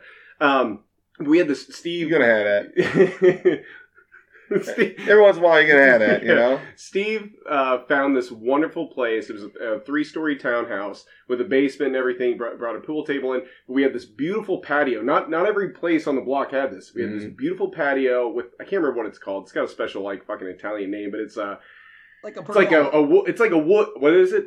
Like a pergola, like a, a pergola. Yes, exactly. So it's like the you know the wood the wood beams across the top, and they had vines growing over it. But it was like cool. a brick patio with a fence, like like a five or six foot fence all the way around it. It's mm-hmm. beautiful. It's we had so many awesome like little parties out there where we could be out and like the crackheads couldn't get in but they could at least see what was happening. And seriously that did happen a lot they'd be like hey man pay me two dollars i'll help you clean up. It's like right, dude back, please. get back to the mad rat but you got so, a cigarette so yeah so hey, we, hey you got a cigarette so what Poking we would do the fence. is we'd sit there on the back porch drinking whiskey and we'd have that little Red Ryder the, the bad ratter and we'd wait till rats ran into the yard. And it was a single pump, like you could some same air, air rifles you can pump right, really high. This was just this a single is, pump. So it was an air rifle. Okay. So it, it, it wouldn't kill them, but you just hit them in the ass and they jump like a foot in the air and then they just run away. And we justified it because look, I am an animal fucking lover, but we justified it like we don't oh, want fucking rats in our yard, so we're trying to, to it got to trying to keep them out it got to the point where the real game got to be who could hit a rat from like a mile out, right? So there was or how many yard. times could you hit the same rat? Right. There was immediate yard, but then there was an alley that ran this whole strip behind the house. I once saw a roommate of ours, Mike Marinowski, pick off a rat from what had to be a, a hundred yards across across the other side of the alley, sitting no on the top of the rim yards. of a trash can. no way. No, swear to God, sitting on top of the rim of a trash can. He hits this rat. This thing goes legs up, full stunner, falls off the trash can lid, hits the ground. We thought he killed it. All of a sudden, it, it jumps up and it runs away. It was playing possum on us, but it was that experience, Mike, that led me to write the only decent song I think that I've ever written in my uh, my entire life. We were sitting out back, shooting up the Rat Pack, slugging Pikesville Rye. The boys are on the hunt tonight. that was good oh, that's, one, That's good. That's was, really good. It was a to, it was I'll a bonding to, experience. I'll have to play the whole song for you sometime. But uh, yeah, absolutely. Yeah, please do. All right. Well, son see, of a bitch. See me in that. B- before we, you know, you know, ruin our, our reputation with PETA anymore. I've got to take a fucking break. We're gonna go fucking have a smoke, and I think we're gonna mix up a couple more drinks. Sounds good. Sound Let's all right? break. We'll be right back.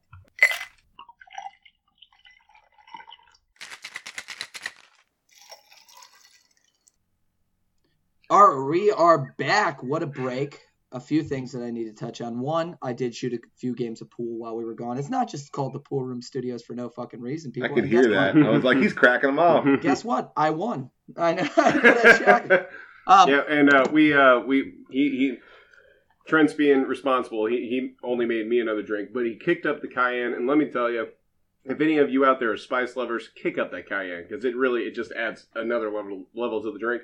And for all of you dog lovers out there, I felt so bad that I hadn't fed Simon tonight that I got into my brother's fridge and I found a pound of grass fed beef and I fed him some raw beef, so he is nice and happy with a full tummy right now. Mike, I have a question. Where do I detect you slurring your words? Just no, you don't. You Supercalifragilisticexpialidocious motherfucker. okay, right? okay. Hey, you're not getting off that easy, Steve. Before before we get back in, I do want to address one thing because Mike has called me out multiple times for being a cinephile, and it's weighing on my heart. I'm sitting there cracking balls on the pool table, and I realized that earlier I made a reference when you were talking about you and your buddy Andre being like the dynamic duo of bartenders where, hey, we can't, I can't work four days, but together we can be one human bartender for you, right?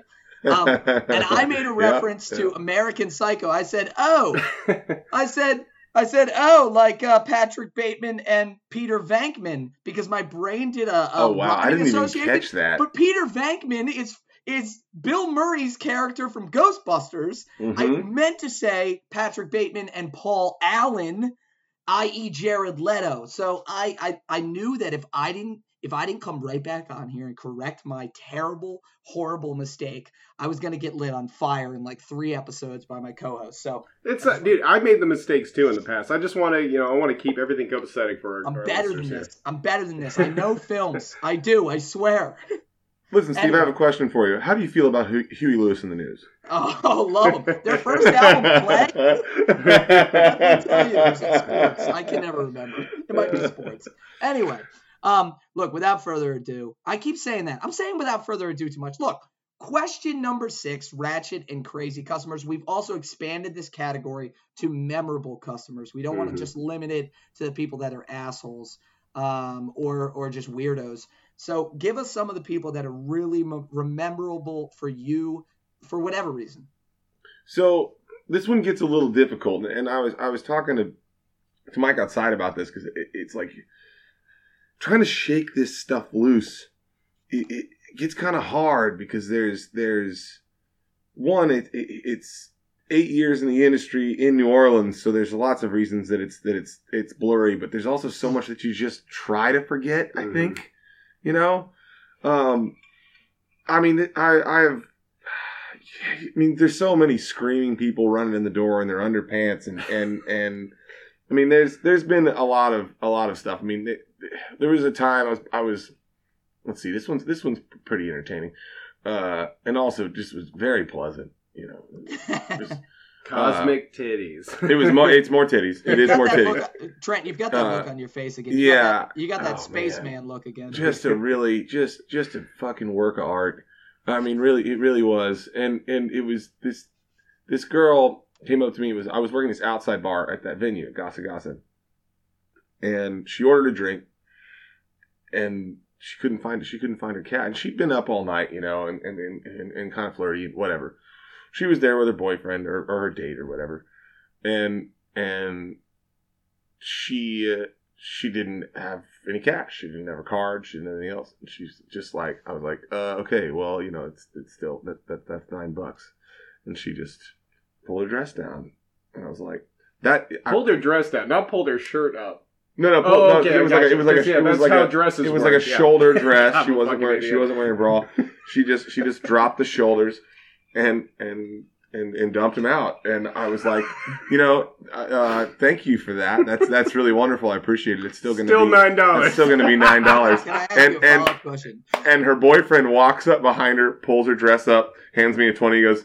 You can keep that. Thanks nice. for being cool, man. All right, we're gonna get a cab.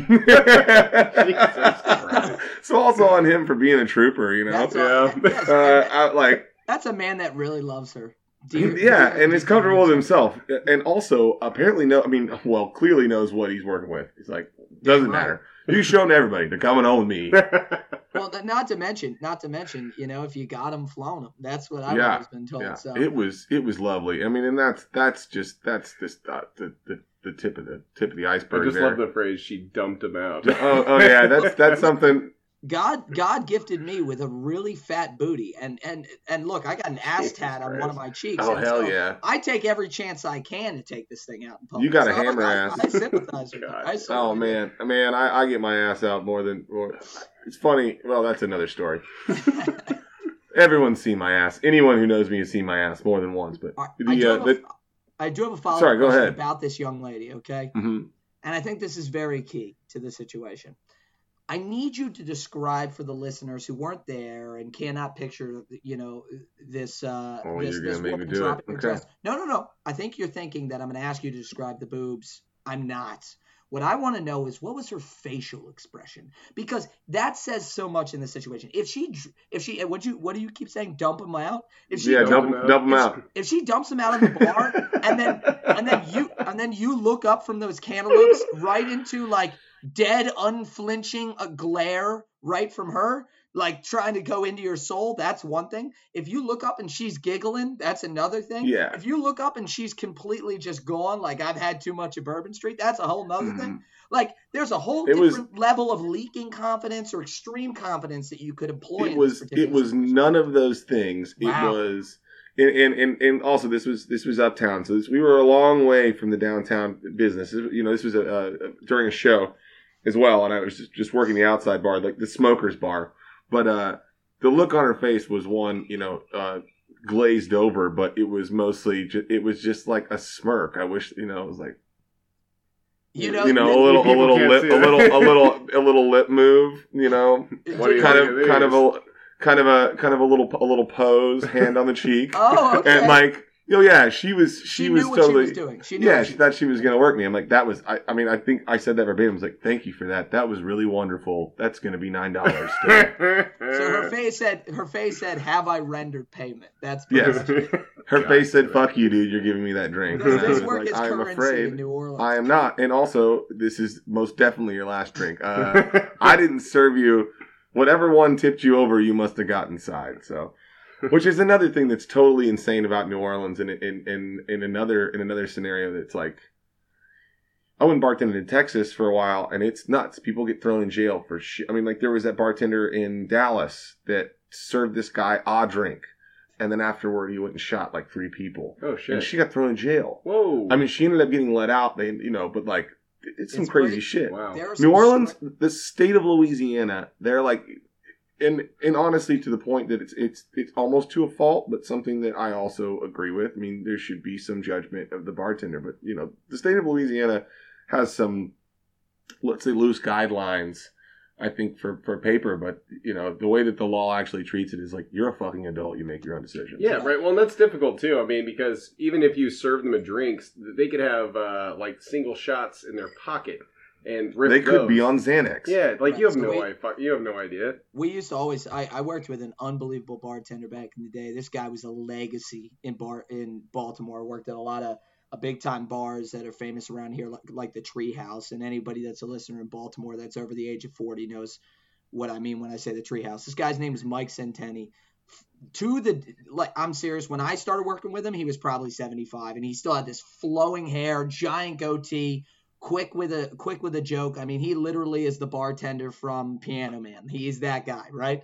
He was usually like cursing under his breath, and then every now and then uh, giving you uh, like you know life lessons uh, like Coughlin's Law from uh, Cocktails, except for they were very depressing life lessons, like never go down an Asian porn hole, Steve. You know things like that.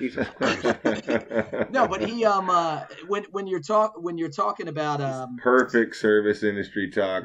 How was yeah. your first day in the kitchen, Alex? Well, uh, you know, it was a kitchen. We talked about pills and pussy. And, uh...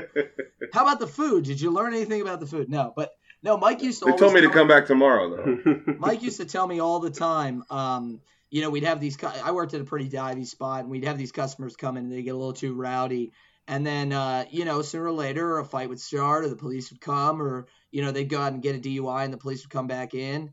And uh, you know, it was the same thing every time. I would always hear it come out of Mike's Mike's the side of Mike's mouth. He would go, "Yeah, they got a little help, if you know what I mean." And that's how he would always say that they went in the bathroom and they got a little help. You know, yeah. God yeah. knows, you know, those people walked in twisted, got more twisted, and we served him a Bud Light. You know, it's not us, um, uh, you know, sending them on their merry way all, all screwed up. They were already like this. Now, I will say it is a bartender's job to watch out for your people because totally. you're, you're totally. only as good as your regulars that can keep coming back. So, look, I can't tell you how many people I've driven home, bought rides for, paid their tab, and got them out of there. And and you know what? Every time they've come back and taken care of me, that it goes so long and so far in this business. Just absolutely, literally babysitting your people a little bit. But um, absolutely, which sometimes becomes way too much. I mean, it, it shouldn't. It, it, it's a it's a wonderful thing to do. It shouldn't be the norm, and that's yeah. uh, the unfortunate part. Is that is that there's a lot of.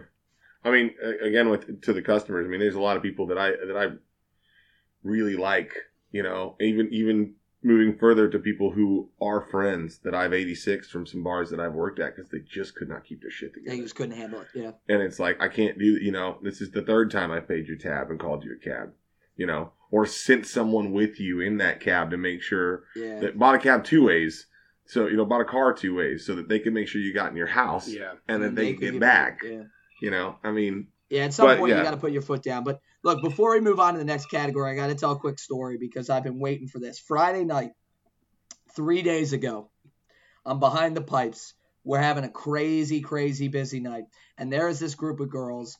One of them is a regular. The other four that are with her are brand new. They've never been to this bar before. And the regular is basically giving them a long leash. She's like, I drink here all the time. You can yeah. do whatever you want. Get crazy right? Oh, that's always wonderful. Right. The light, the license to the noobs. Correct, right. they so, love me here. We can do whatever we want. right, right. So, so the other four are just going after. Or sorry, they, not to not to gender it. Also be like, they fucking love me here, bro. Yeah, we can do exactly. whatever we right. Let's turn it up. It, it, this is not female specific. it goes both ways. But this story happens to be a group. Thank you. This motherfucker's woke over here. All right, let's go. Yeah. No, this, this story happens to be a group. Until I get through this mezcal. And they're, and they're really get they're really getting after it and toward the the end of the night, it's maybe an hour before we close, and this girl, one of the the new girls from this group, comes inside and she's screaming, crying, tears running down her tre- cheeks. Just comes off uh, one of the decks outside, and she goes,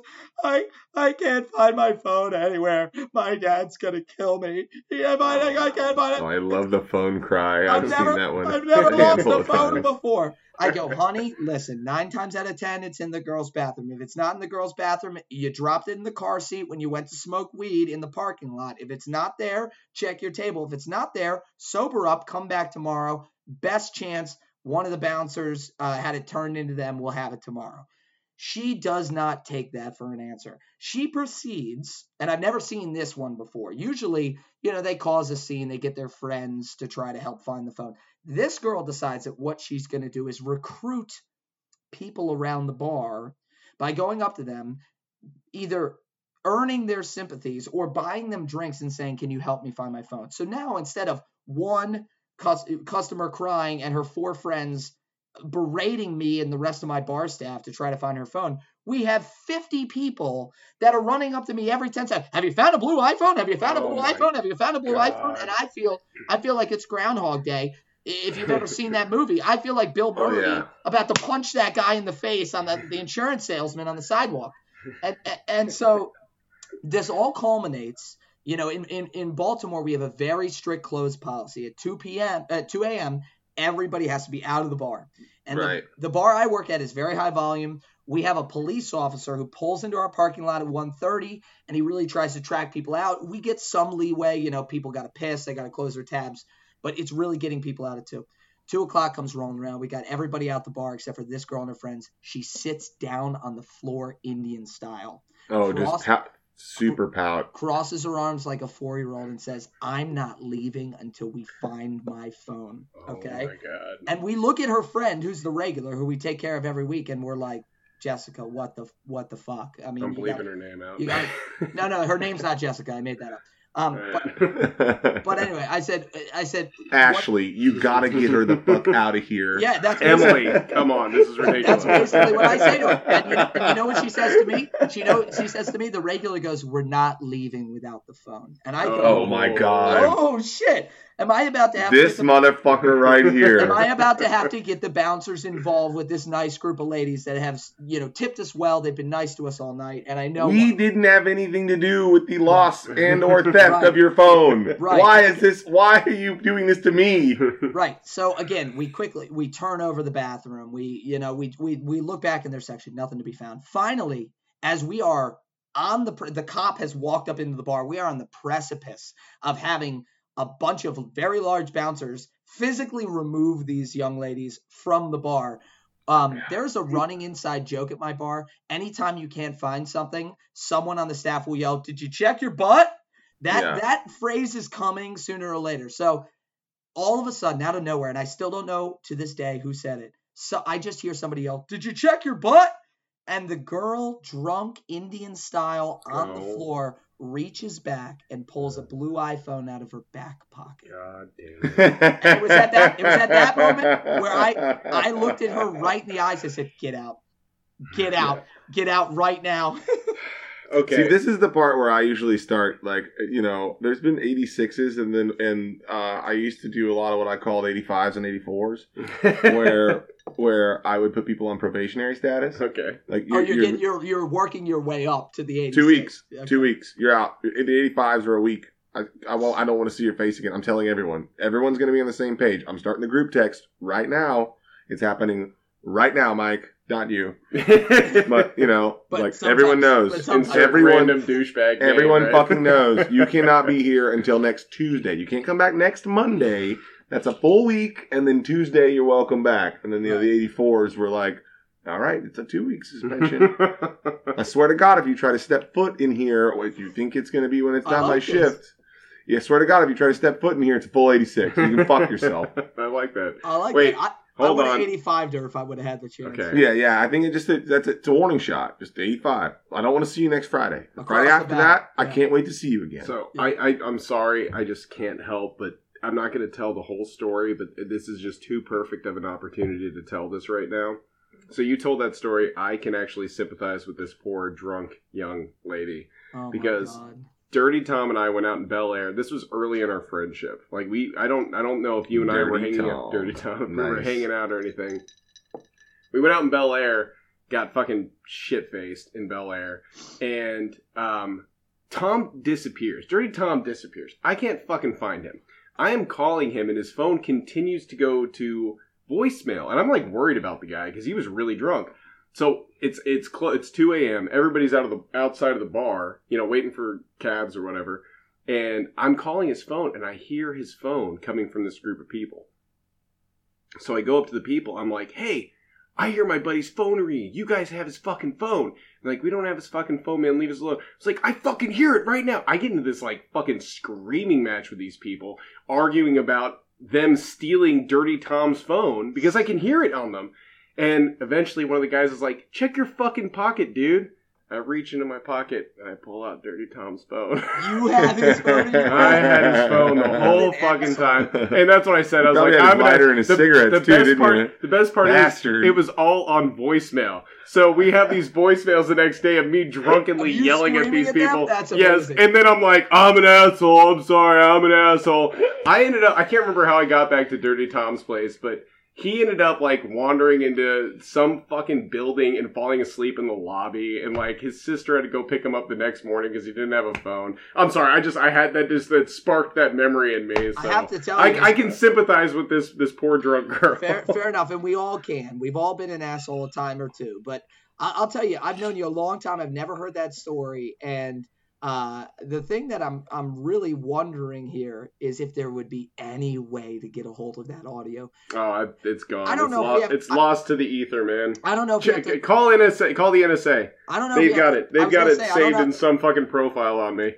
I don't know if we have to subpoena Verizon or AT and T, but if we could get that audio for bonus content, my Christ, yeah, that shit would be good. All yeah. right, we got to keep it moving.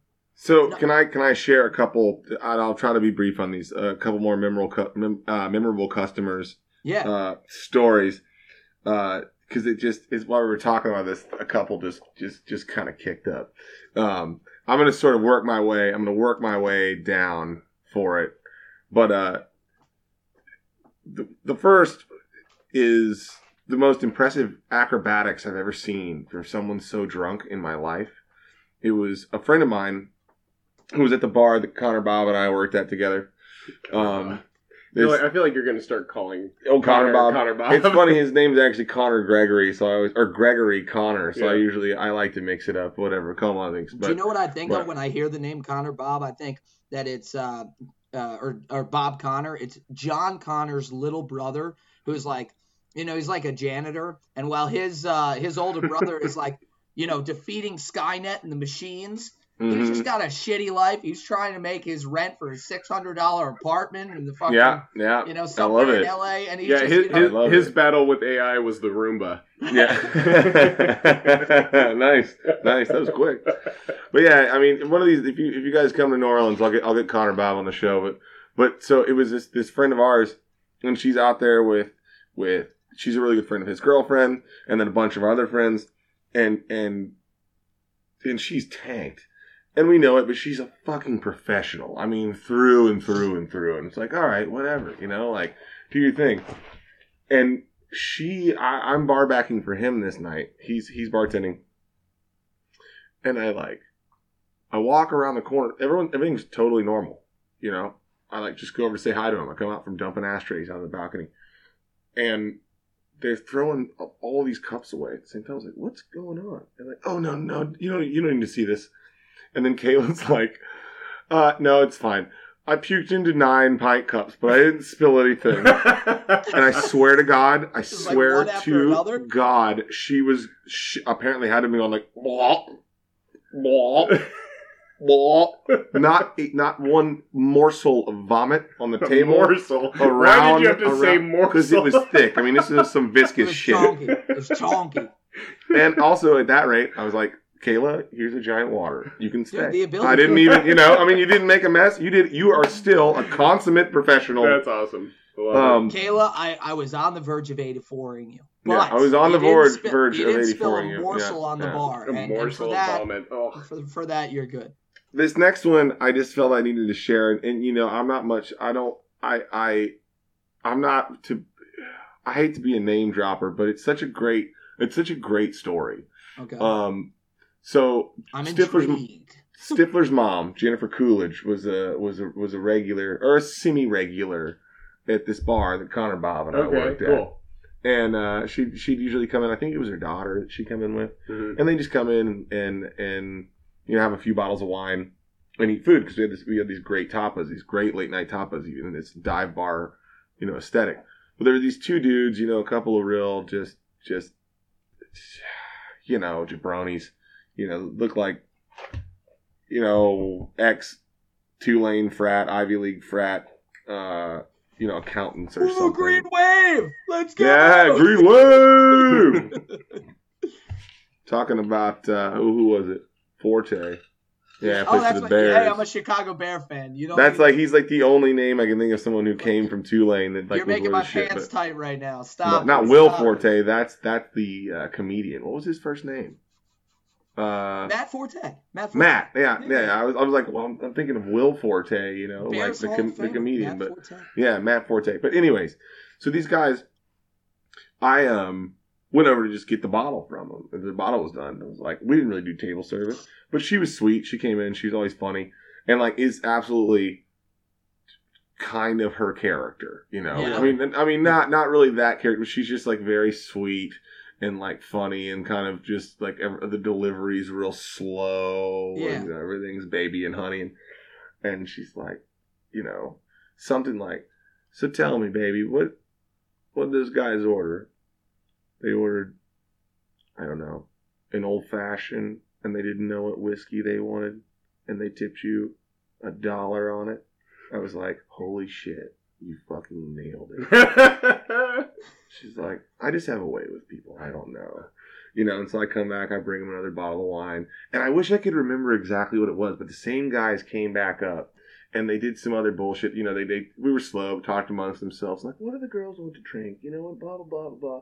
He's like, so, she's like, so what was it this time? They didn't know what they wanted and they didn't know what their dates wanted, so they ordered them white wine and then they decided to have Heineken or something. I'm like, you fucking nailed it. oh She's, my god, you nailed it again.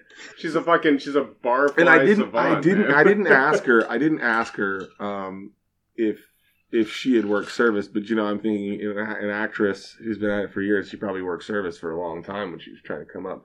But she was great. That was just it was just a short interaction. But she was just like nailing this, and she was so sweet. She That's tipped so well. And I'm just like, God, you're oh whoops. like God, you're you're a wonderful person. I, I love you, Jennifer Coolidge. nice, that's awesome. To Jennifer to Jennifer Coolidge. To Jennifer, to Jennifer Coolidge. Cheers. Yes. Stifler's mom. Stifler. No, I'm not gonna do it. Um, no, man, what a cat. You know, I, I love this category because we get some of the craziest stories that we ever get mm-hmm. on the mm-hmm. pod in this category. But I think what doesn't get touched on enough are those customers that just make you feel warm and fuzzy and yeah. happy inside, which is is a little bit few and far between. But I love that, man. So I'm, I'm glad you went for the name drop. Um, yeah, I mean, it just happens to be someone, too, who's like, I mean, you know, doesn't have any reason to talk to me or, or really do anything than just like be, I'm being a polite, yeah, I'm being, you know, a polite polite bartender and she's being a polite guest, but mm-hmm. like went a little further and and you know. I love it with the, with yeah. the have, have that little bit of rapport with you. Yeah. And hell, if she ever was a bartender, maybe she'll be on the podcast one day. Like, oh I would love God. I would what love I that. didn't do is like you know, I've had a crush on you since I was ten. Right? See, there you go. She'd be like, "Oh, baby, look, I know." Speaking of, yeah, everyone, everyone your age has a crush on me. Speaking of people getting dropped, okay, give us fights, fights, arrests, and fires. Okay, well, I know you said. Did you have another memorable customer? Well, I do have one. Go get it out, think, man. Dude, all right, it's fuck it, right. man. We're already at two hours. Right, the, so the listeners that are listening along are hooked. This is so. a, this is a dear friend of mine. So there was this was this regular at the downtown bar we talked about. Okay, and and this guy has lived in that area for years. I mean, he's he's in his sixties. He's he's uh, New Orleans born and bred, mm-hmm. and is this like he's he's like a Mardi Gras savant. Is he like a Cajun? Uh, no, okay. no, no, no. Um, it's an older black man, older gay black man, Mr. James, and and is this just a character of epic proportions. Okay, he's like Mardi Gras is his favorite thing on the planet, and it's it's like to a T. He he's like it's almost like you know like a like a tick of his that he's great with like Mardi Gras dates and be like Mardi Gras 1969 it was on March the 4th it was 65 degrees, a beautiful day. you know, and he'll go on about these stories. But oh. his thing was the thing about him that I that I that I I, I loved most and was the most ridiculous was he would just like scream out. He'd like see you know see a, a handsome handsome dude. He'd just go meat. Meat, meat, meat. Yes, yes. And so meat, meat, meat. And so, and so, Mr. Mr. James, James you so, dirty dog. So, so, Mr. James did this shit all the time, and then it, you know what? I actually like this. We have a little bit, uh, you know, I while we have our female bartenders on, and we have represented the LGBT community very well. No, we haven't. I don't think. I mean, Dirty Tom's dabbled, but I don't think we've actually had a, a we have. bartender. We've have had we? multiple on. You don't even know what you're talking about. It's not, no, it's fine because it's not important unless they want to bring it up. It, it shouldn't fucking matter. I mean, you know, they have brought it up. You don't listen listen, apparently. Okay? I edit every fucking episode, Steve. All right, oh, wow. you don't know what you're fucking talking about right oh, now. I do. Anyway, you and I, you and I are going to have a conversation uh, when we're done with this one. I'm not trying to go down an offshoot. I'm just trying to make a everybody. You both seem like very, very good guys. this, this, this is Steve's coming out right now, ladies and gentlemen. All right, this is his yeah. roundabout way yeah. of letting so, everybody know. So, Mr. James, so Mr. James, I'm just going to carry on with this. So, so Mr. James, though, has uh you know, a way of, of pushing that a little bit too far. I mean, he, it was always fun, but Andre and I too, who were the teammates, he would be, yeah, right there, he'd be like, meat. We'd walk in and be like, now there's the meat. You know, it's hilarious. I loved it. He, uh, he would always talk proportions and they were absurd. And for a while, when I first started working there, I didn't, I didn't know what he was talking about. Uh, like 14 by 11, 18 by seven and a half. Tell you what you're gonna do when you find that. Sit on it. and he would i mean i mean it was so hysterical to the point where he would like he would start conversations with young gay couples and then go into his meat rant you know but but mr james uh, there's there's a, a, festival every year um, called southern decadence that's an lgbtqia festival and it's and it's and it's absurd and it's fucking fun as hell and it's in the quarter and he's talking to me and this other bartender, Flip, and he's like, I really want to go to Decadence this year. And I'm like, dude, like, I'm off on Tuesday. I was like, I'll meet you down here when Flip gets off. Let's go to Decadence. And he worked at this local grocery So he would, and it was uptown. So he'd always he'd make his bar crawl back toward where he lived. So he'd stop at four or five bars before he got there every time. Anyway, so it was loaded. But he's still wearing his like neon cart vest. And so we take Mr. James down into Southern, Dec- Southern Decadence, and it's down in this area called Skitters, Skittles, oh, Skitters, Skittles. ah, Mezcal, Are you Skittles from Corner, Kansas? Skaters. and Skeeter's Corner, Skeeter's. down there on Skeeter's Corner, Skeeter's Corner. and uh, and and there's and there's a collection of gay bars, and it's sort of the epicenter of Southern Decadence. And so we go in, we go into this one bar, and there's there's go-go dancers. I mean, some hot boys, beefcakes on every corner, black light everywhere. And so we go, we're like, Mr. James, you want a drink? We go to get him a drink. We're, you know, bopping around, seeing what's up. We lose Mr. James. Completely lose him. Can't find it. Like, what the fuck? And I'm like, Flip, we gotta look for the vest. You know, it's black light. And then we just start looking and we see the vest behind two go-go dancers in the corner that are on the bar, and then people all around him. Mr. James is just like he'd already found himself a beer, was just standing there, Between the meat. just in between the meat. And we're like, we did it, we did it. We took the old man to the meat. Hell yes. Mr. James, That's great. dude. He he's the best. And then so I actually haven't I haven't actually seen him since I moved back to New Orleans. I saw him driving my buddy Andre and I, I saw him driving down the street. We were going to this lumber company. We were doing this little job, and he was leaving work. And I just hung out the truck window and yelled, "Me!" And I swear to God, like he almost broke his neck whipping around, but he wasn't. He couldn't. We were too far away You for him didn't to know. catch. he No, still- no, I he he never still did. wonders to this Like, day who that was. I, I I bet he knew. I bet he knew deep down it was you. you know? I mean, I have a pretty recognizable voice. You probably realize at Yeah. this point. He's like, Trent, where the fuck is Trent at? But Mr. James, man, all the time he'd come in. He was also the only guy we'd let sleep in the bar, yeah. and we because he would just nod off, and everyone. I mean, for the course of like ten years, we have this huge collection of photos of us posing with Mr. James while he's Nice. asleep at That's the bar. awesome. That's awesome. What a good sport too. All right. Before Anyways, before, that's- no, before we move on, just because Trent felt the need to, you know, vouch for us and say that we're both really good guys, I won't know until I edit this later.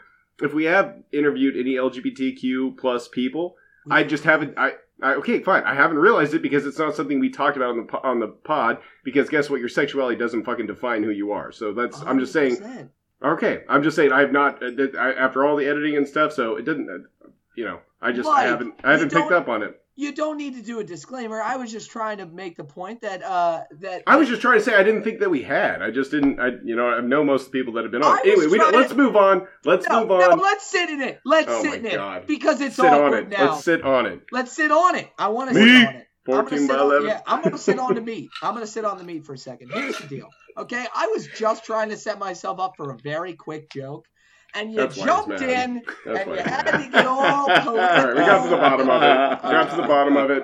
No, We're gonna get into the bottom of it. yeah, we're gonna get right into the bottom. Son of a bitch. No, Jesus Christ. But in all seriousness, uh, number seven, fights, arrests, and fires, my friend. One of my favorite categories, probably my top three, near and dear to my heart. I just love chaos. I really Yeah. do, and I love fire. I, it's a, Yeah. I love a kitchen on fire. That's when you learn.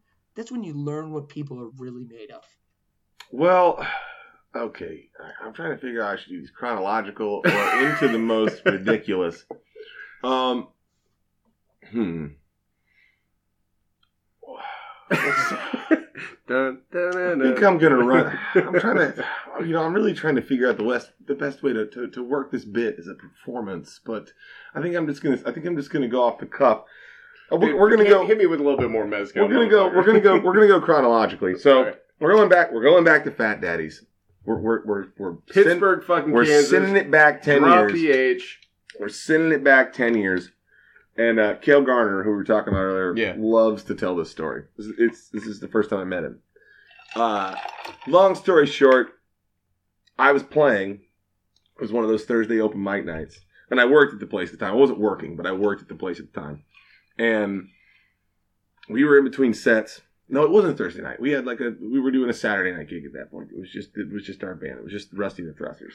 And we uh play play a set, take a break, and this guy shows up who was giving one of my coworkers a hard time, and apparently had on multiple occasions was always making her feel uncomfortable and like being a little bit too Oh, handsy, that's a the little worst. bit. Creeper. It That's is. the It is the worst. worst. So I. So I. I, I asked him if he'd come talk to me, and he was uh, not very receptive of it, and I was incredibly drunk. So I just started beating the shit out. of him. Just- I mean, I just, I just beat, I just beat, I just Christ. beat the piss out of him in the back of that parking lot. Which also, you know, as you know, Michael is right next to the police station. Yes, it is. I mean, oh, And and I, I, I was just, I had, I had had enough. just I didn't see that him that, coming. I didn't did it. I mean, I, I just went after him. I just didn't like the way he was talking about it. He told me to mind my own fucking business, and I you was like, sucker nope. pun- you just sucker Nope. punch my ears. I'll tell Yeah. you what, I did not. see that So, so it's in the parking lot. I'm, I, I like tears one of my shoes. We're just rolling around the gravel and the shitty chip asphalt. And I definitely did. This isn't, I, and I'm not, I'm not one to tell these, these, these stories. I'm not usually one to do the dick swingy kind of thing. But I, I kicked this guy's ass. And then to add insult to the in, to injury, it's he's with this friend who is a, is a football player at Pitt State, who is very large. And I'm like thinking the whole time, like this guy's gonna jump in, I'm gonna get killed. Whatever. This guy's a piece of shit. Don't care. His buddy's like, uh uh fuck that dude. Just like- Just like stays completely knew. out of it. His gets in the- knew, yeah. gets in the car. Well, this is where it gets really, really shitty. So I, I like, he, he runs away from me and gets in his car and starts pulling out. And I just am boot stomping the shit out of the, out of the quarter panel of his fucking Chevy Cavalier or whatever as he's driving out. And I- two parts of this. So I'm still furious. It fucked my boot up. You know, I love those boots. Love those boots. Well, the boot the boot got fucked up from the concrete, not from kicking his car. But again, again, to anybody who listens, this is I'm not this I'm not that person. I was very young. I was very angry. This guy was being more than a creep, um, to a, a coworker and a very good friend of mine. Not to say that violence is the answer. It isn't. I would do it much differently now, but I think we're all glad the- he got hey, his ass hey, kicked. It's one of the answers. but it, it, it handled the situation in the moment. So so they leave. Kale, who I just met, is just standing there the whole time going, "Holy shit, dude!" And and so we go back in. I'm kind of licking my wounds. I mean, he got me too. We're rolling around in the concrete, and I just I got a got one of those. They had the fish bowls. I got another fish bowl, and I went up and I finished the set. nice. And uh, the the worst part of that though, Fucking rock and roll, baby. the, wor- the worst part of that was though I never heard a word from the owners from anything else. But the worst part about it was is that I was drunk enough that I did not have any idea what this guy looked like. Not what I mean, kind of how he was shaped. That was it. I was always looking over my shoulder in this tiny town for a silver Cavalier that had boot Yeah. marks in the back quarter panel. And then months later, I ran into his buddy, the football Yeah. player, and I'm like, "Oh fuck, was that his car?" Oh, Oh, shit, because he was hanging out with Yeah. another friend of mine who also I was buying weed from. So I'm like, oh fuck, I came here to buy weed. I'm gonna get dick stomped. Shit, you dumb son of a bitch! What have you done? And it's way worse if you get dick stomped by a guy who owns a silver Cavalier. Can we be Yeah, honest? I mean, you can own a lot of cars, but Yeah. if you, you know that's one of those cars that if a guy who owns that car beats you up, you just feel a little I- bit, a little bit worse. I should have thought about the fact that the very large man didn't know the, the silver Cavalier because one, he got in the passenger side, and two, he could barely fit in it. There'd be no reason for him to No. to buy that car. Fair enough. Um, but yeah, so so I, I I I introduced myself. I apologize. I'm like, listen, I'm sorry if that was your vehicle. I'm sorry about your, your friend's an asshole. I Mhm. kept that premise. Like your friend is Mhm. a fucking asshole, but you know that that got out of hand. You were not I wavering off that point. no, It I was not wavering off off your friend's an asshole. um. And he was like, "Oh, whatever, it's cool, dude." He's like, "That guy just gave me a ride at the bar. I don't fucking like that guy." I was like, "Oh, thank Nice. God! Oh, thank God!" It's like, no wonder you just let me kick his ass too. Right? That's No, like- no, uh-uh, Just make sure he's good enough to drive home. That's all I ask. awesome. Um, Mike, what do you think? Team up for number eight, huh? I don't know. Do you have another? I, I've got one on fires, but it was a, it was a quit job. Dude, do it, do Um, it. I'm uh, sorry, well- I'm not trying to rush us at all. I didn't. I just, you know. Steve's got to go to sleep. Oh everybody. yeah, I know, I I'm know. good. He's I'm tired. good. Let's keep it going. These stories are fire. Get it, fire? Okay. So oh, I got it. so the, that balances out my bad joke earlier. All right, you I piece hate of shit. I hate I'll go with the next the next fight. So it's back now. We're moving forward again to to the club that I was the rock and roll rock and roll club that uh that I was working at, and and it's a night where I'm managing. I'm not bartending. My buddy Robbie is bartending. My buddy Robbie works uh, uh a day job as as as selling insurance. And his boss is there. This guy, his name's his name was Rod Solo. I mean, I feel like I can say his name because he's he's now rec- recently deceased. It's just too bad. He was like horrible pain in the ass, but I like the guy a lot.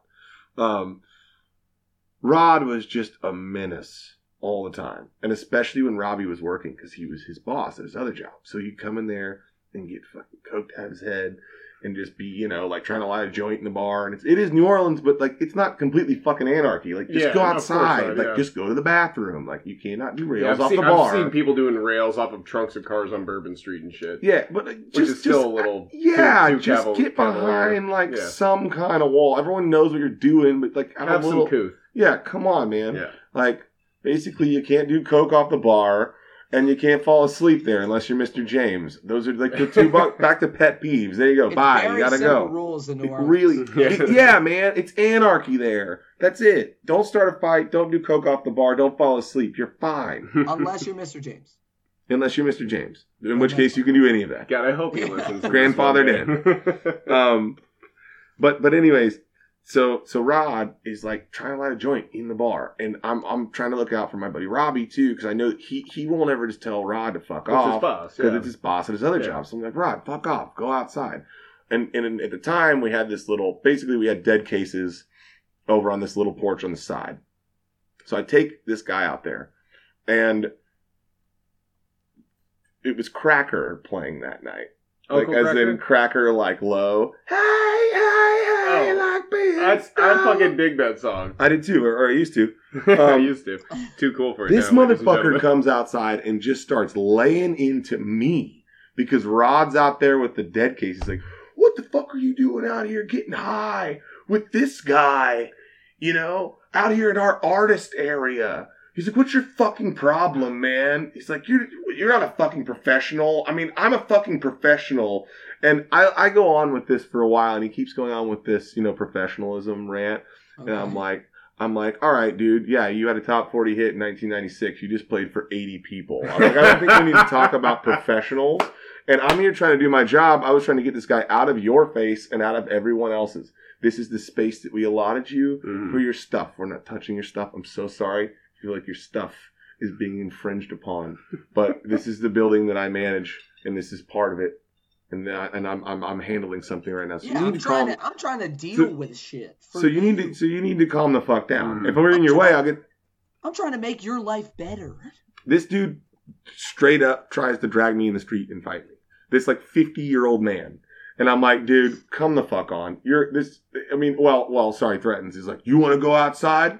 You want I was like, We are outside. Do you want to go to the street? what, what are you talking about, man? Also, like, who's the who's and I threw a few digs in too. It was like I was like, oh, oh my god. Okay, I, I'm Trent, so unprofessional. I have to fucking I have to stop because I have to catch up here because the Talk mezcal about slowing cracker on cracker crime. So we've got we've got Rod and your buddy. hmm Rod is the insurance guy. Yes. Okay, so he's trying to light up a joint, and you're like you In the get- bar. in the bar, and you're like you need to get the fuck out. Yes. So you go to throw him out, and then I the- go to take him to this side porch. to the side, not even throw him out, just Right. Be like Right. smoke it out because here. again, I don't want But- I don't want Robbie to have consequences But to his the- other boss. the No. artist from the band Cracker yes, comes out because of this disturbance, and he is he's got an issue he, with what's going on. he going comes out to grab a case. Okay, and he The sees set's this going over. on, and, he gets and, upset. And, and it's like well, nothing's going on. I'm just Rod's drunk as hell and all yacked out of You're his But then- brain. trying to but then the him guy down. from Cracker, Yeah, I'm just trying to calm him down a little bit and get him to get the fuck out of there and let him finish his smoke. And the guy from Cracker comes out and just starts laying into and my he, ass. and he wants to fight you. Well, after the, the banter, Yeah. then yes, then he tries to fight me, and I'm like, dude,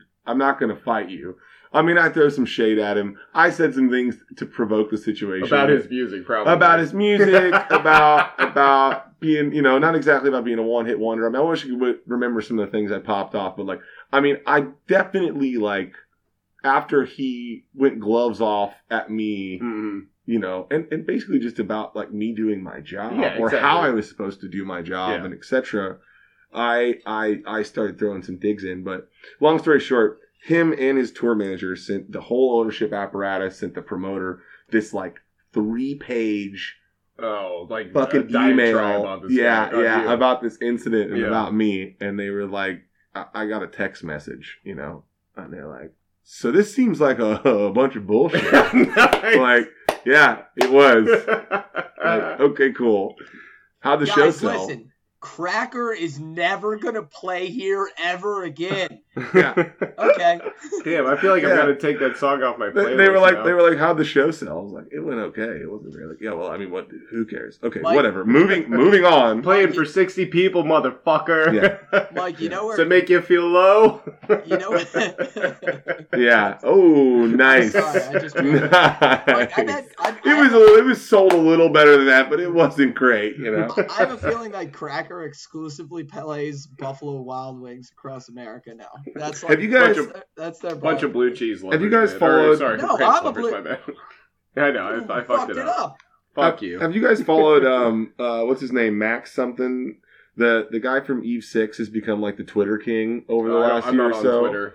We're, just- we're on Twitter, but we don't I'm. I'm not on Twitter either. I've just been reading it in Pitchfork articles and stuff. He just keeps roasting himself and all these other art '90s artists. I mean, it's like, That's like, pretty he, cool. he I just like calls that. Stephan Jenkins like uh, Stephan Jenkins from Third Eye Blind, Third Eye Blind guy. He's like, he's like, one time Third Eye Blind guy told me told me that I sounded that I sounded like Jim Morrison and that we were, would be as influential as the Doors. And then he told me he fucked my girlfriend. like, and he, he just keeps going on with shit like that. So I've, I've just had this. I, so once I started reading this, I was like, man, I need Somebody to get on like Twi- Cracker you need to get the. I need to right get- dig- I need you to need to get on- find those digs you shot at him I that need night. to get on Twitter and team up with the Eve Six guy. yeah, To take on Cracker. I think you should do it. I think I think we found your calling tonight, man. And please, just all that I ask, Trent, is just tag BRP drink along. Oh, all right? absolutely, That's all I absolutely. ask. You got it. All right, that, that's all I got. That's all, right, I got. right, very I'm sorry. nice. Hey, hey, hey, like being stoned. I mean, I feel like the next question that's coming up, I'm just gonna say yes. All no, I- Sex I stories. Well, here's the thing. I would I would love for yes, us and to, moving on. the the ideal the ideal answer right now is, is is if if we were like Trent number eight sex stories and you were like so after I fought the guy from Cracker we made sweet passionate love Yeah. on the pavement Mhm. with the rats staring Exactly, at yeah. us. Meat. Amazing. It's the Meat. experience. Meat. Mr. James was just yelling meat the whole time from the sidewalk. It's the greatest. Man, that guy's an asshole. and His I've music sucks, but he is a world class lover. He took Real me high, he took me low, but I'll tell you what, he knows That how is to great. blow, you know? All right, are you sure there's there's giver. nothing? I mean, because I get it, but there's nothing you want to you want to share in this category. I mean, I basically that same place that I was talking about. I mean, it wasn't just me; it was me and everyone that worked there. We fucked all over that place. yeah, I mean, it had a green room with couches. I, I lived there for part of the time. I mean, it was, uh, you know, it's just, Cosmic it's debaucherous. just really. deba- I mean, here's actually, I do, I do have one. I'm going to tell. I mean, All right. I'm gonna, I'm gonna out myself so that so that it's a little bit fair. I mean, I definitely there was a little closet in the back. There was the green room. I mean, I definitely had sex in that place on shift. You know, pulling pulling quickies with with the person I was seeing or, or hanging out with at the time. And was never like I didn't have any like real rando stories other than one time I was closing the bar and this girl just like got pretty much naked and then just stood there in front of me. And I was like, What this it was do? another one of those stories where what you're like you gonna do? that, I, she might have said that exactly. I'm like, I'm gonna finish closing the bar, and then I did, and and, And then? I gave her a ride home. True story. Uh, Is that, that is, wait, an- is that that- a euphemism? that's- Is that a metaphor? No, no, no, no. We'll and never know. And that's not supposed to be like a white knight story or anything else. But it was like Jesus Christ, and she was a good friend of a friend, and I knew she was kind of after me, an but I wasn't. an even wasn't- better friend after that. I wasn't. No, no, no, no, no. There was, you know, I think actually we had a little good touch, bad touch, uh, uh, session later on. We did, we did, but but that night that night was not the case. Right, she was, so I'm sorry, I'm pulling you off track here. she so was there- very entertaining Mike, with how many tequilas have you had? Very very enough, but not too you know, much. I Funny- hear it in your voice. You're intoxicated. You can't hear now. anything in my voice, All right, I swear to God. Yeah, we'll that was that was one of those scenarios too, as it goes in bars, where it's like sometimes you're like people are hitting on you, or or you're on the other side, you're hitting on people, and you're just like, you, this is just you're you're too damn drunk. Yeah, which is which is Please, unattractive. I would love I would love to get your I would love to get your phone number or something, but Yeah, Yeah. yeah. anyways, no the uh the the sex story that I have the, the best one was my boss, uh, and he. It's it's a personal it's a it's a one on one situation here one man job, but he he lived he lived behind the bar in these apartments, and not once but twice he like called me to come over. He's like, "Come over, let's hang out. You know, let's do a bag, drink some beer." And and I came, and and I came over, and he's just like asleep in the sound booth one time with his dick in his hand, falling asleep watching porn. And then the second time, the second time is the best because I came into work to get. Oh, he didn't tell me to come over that night. I I was coming in to take orders. It's like nine o'clock in the morning, and they'd had a movie night the night before or something. And he's got we, we have a drop projection screen. He's he's playing porn onto it off of his phone, and I can come in and he's just like like smash beer bottle. He's dropped because he passed out on this bench, dick in his hand. Jesus Christ! And then his wife starts calling, so it's going. So the, it's it's his wife's name uh, comes on over the porn Over, oh over the porn on the projection screen, and and the ringtone is going through the stereo system, through the sound system, like a, pro- a professional stereo system, and it's still not waking him up. And so I'm like, motherfucker, wake up. Get your fucking pants on. Your wife is calling you. His dog is in there with him too. He lives right behind it in the third story. So he like gets up real quick. He's like, "Oh God, I'm so sorry. Hey, you mind cleaning this up? I gotta." He puts his dog on a leash, walks out the front door, and then like he's like proceeds to walk the dog for like four or five blocks and walk back in like he was just out walking, the, dog. Sure. Just out walking the dog, honey. Uh, Jesus Yeah. Christ. Okay. So, anyways, I, this again, this has gone on forever, and it's getting late. It's what I'm really getting at is that I am a terrible person, and and have an endless well of debaucherous stories because I've decided, for whatever reason, to uh, do this work and to stay in it, at least to some Hey, capacity. you know, like we've said multiple times, you got to be a special breed, man. To, to be able to, to deal with this shit and be able to. it's not just stick it in- deal. I've partaken as well. You You gotta know. ride the wave. baby. Oh. it is Ride the snake Ride the to snake. the lake. oh God. All right, number nine. Filthy. All right, number nine. Pranks and games. All right. Hmm. This is Mike and I's favorite category. Yeah, I, I Hands imagine. I'm sorry, Steve. Go on. I'm, No, I'm, go yeah. you. No, please, Mike. You got it. No, you got it. It's okay, man. Oh, Steve's upset tonight. Look at No, him. it's all you, his it's face. all No, no, go ahead. Go ahead. No, I just no, no, imagine, in, especially in up. such a such a close. Most of the time, he's mad that I'm not teeing No, you go. up, no. No, you go. You go. Go ahead. So, in, in such a close knit bar community, I feel like there's, you know, especially you were talking about bar rivalries Yeah, earlier. I oh, feel yeah. like there's got to be some pranks and games. Like, you know, obviously sometimes you'll prank people that are coming into the bar that are new. Oh, Then sorry. also- sorry. Hold on. That's my porn alarm. Let me turn Your porn off. alarm. Yeah. Let me. Let me. Hold on. Oh, oh my god. Oh, hold on. you you schedule it like a dump or something? You just gotta stay regular. Oh oh shit! It's uh, eleven forty East Coast time. It's uh, gotta go for a bait. Gotta stay regular. well, Steve, don't let us stop you. Just go on. so anyway, there's got to be some pranks, uh, so you know, some stuff that went on inner bar kind of stuff, or just stuff that you put the new uh, employees through. you know, I, I'm trying to think about it. I mean, really, I can't I can't think of a lot. I mean, we used to hide things for shits and giggles, you know, and stuff like that. But I feel like it, it's most of these places have been so, you know, we've got a great great team, and and uh, sometimes most of the time in all the places I have worked at worked at, but there's so much of a like we're we're like going to war mentality. Yeah, Like put your war faces on Right. that we just didn't pull much of you that. don't have time Because to we fuck well, around. and we just and we didn't want to, and we didn't want to like, uh we didn't want to fuck anybody's juju up before uh juju before we were about Is to that a get voodoo term? before we were about to get totally you know hammered by customers. I mean, I, Yeah. I'm I'm sure there's something somewhere, but I was Well, you reading these questions before, and I was like, I just don't. I That's fine. really- That's Well, fine how because does- no, Go ahead. no, no, you, No, you, please. no, you. All right, fuck you. Um, so you said you'd you'd hide stuff. I always love the scavenger hunt, right? Like where you have to really paste something down, and everybody knows where it is, and it's the one asshole trying to find that.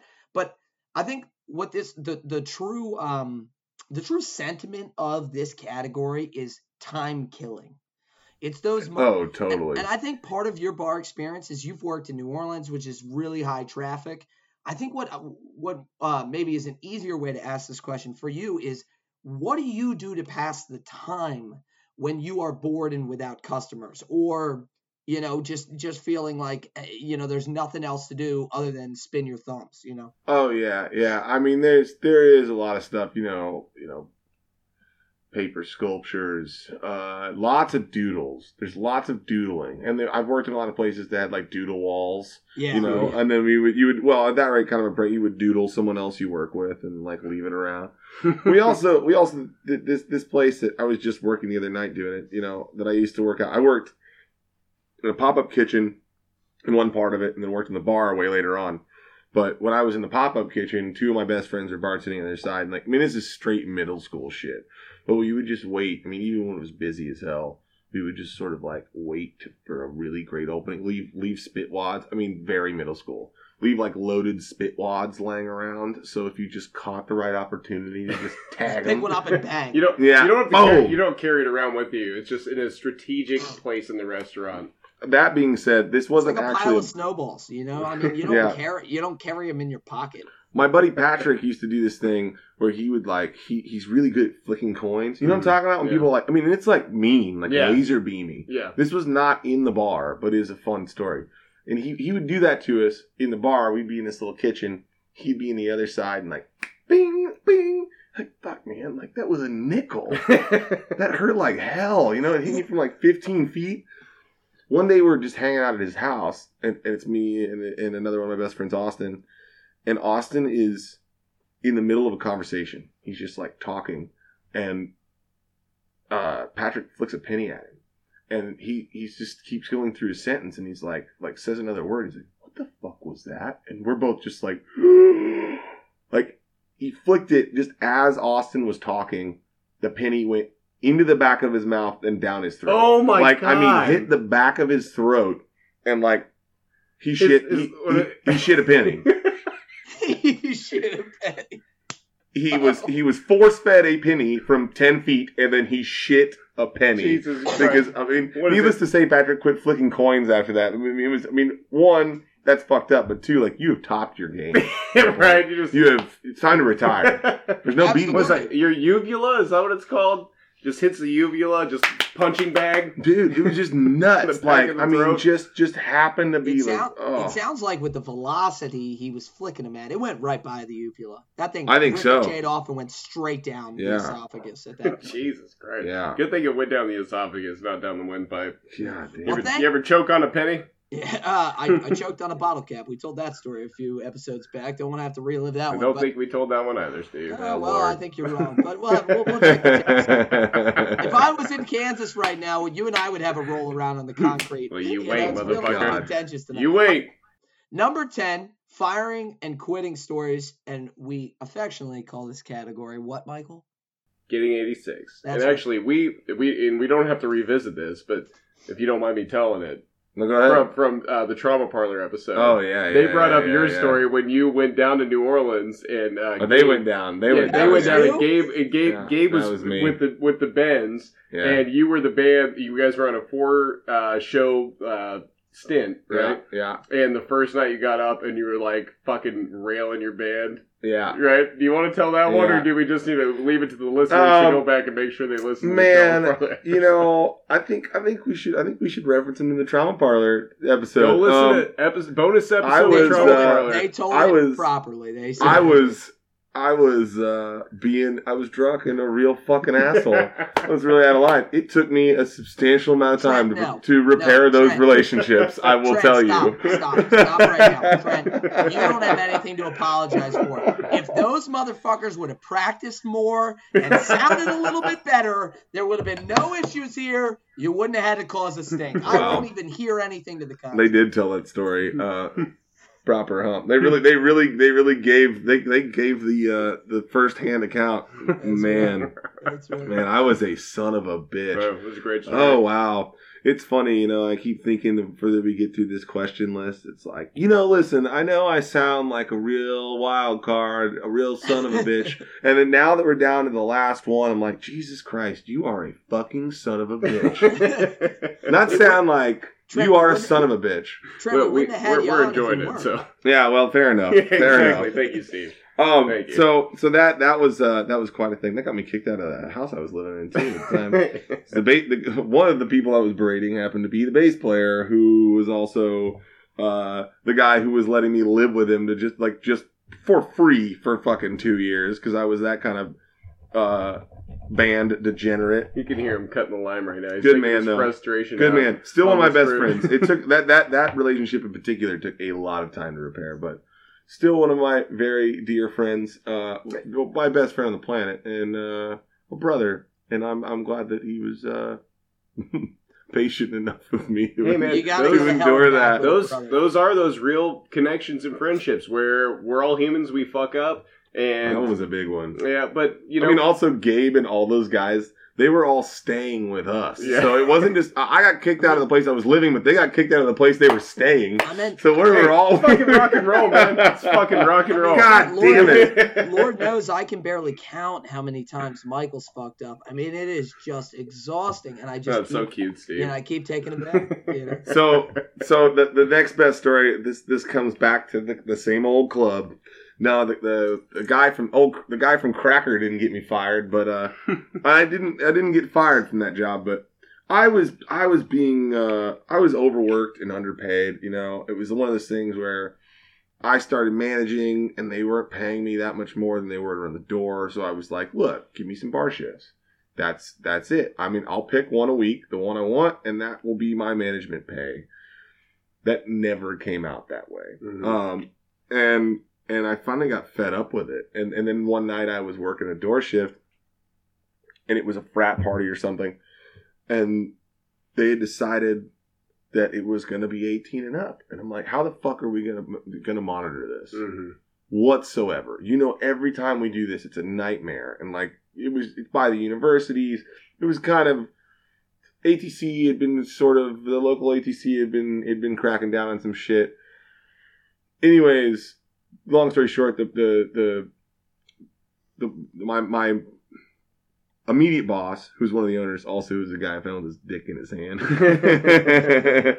but he's like, you know, says something like, "You just need to, you need to just, you're being indignant. I'm your boss, okay? You need to just fucking do it. Figure it out." I was like, "Oh, I need to fucking figure it out." So, long story short, we get into this whole thing. We're talking shit. I mean, at this point too. I mean, into this day is also one of my best friends. I mean, he wouldn't have any Right. qualms about about telling the story because Right. you know we're all in the blood and the guts and bunch of fucking idiots.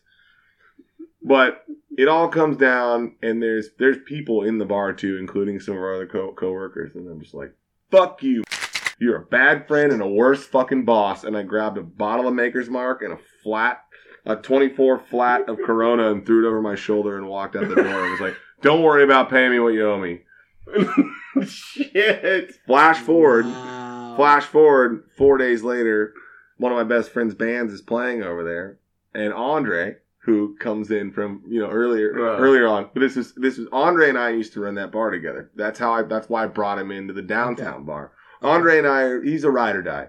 It's like carpentry. Uh, I do carpentry. Anything. He's a welder. If you need something done, you call Andre. If you need something done, he calls me. So, anyways, Andre is there working the door that night, and I show up, and he's like, "Oh, fuck, look, man, I said not to let you in if you showed up." I was like, "Well, you fucking tell m- mother." I was like, "Know what? Never mind. You don't. I'm gonna call him right now." Listen up, motherfucker. And he was all butter. It's so a long story short, this is like maybe five days later or something. So he comes down. We're out front, and it starts out as this whole, you know, hey motherfucker, hey motherfucker, hey fuck you, hey fuck you, right? Dick swinging, cock, cock strutting, yeah, shit, yeah, yeah, dick swinging bullshit. And he's like, well, maybe you could go in there if you pay me for those booze you stole the other night. I was like, why don't you give me the 180 bucks you owe me, and then I'll, I'll give you 80 and keep the other 100, and then I'll walk in the door. He's like, oh, yeah, I guess that's right, I did. Do owe you some money. yeah.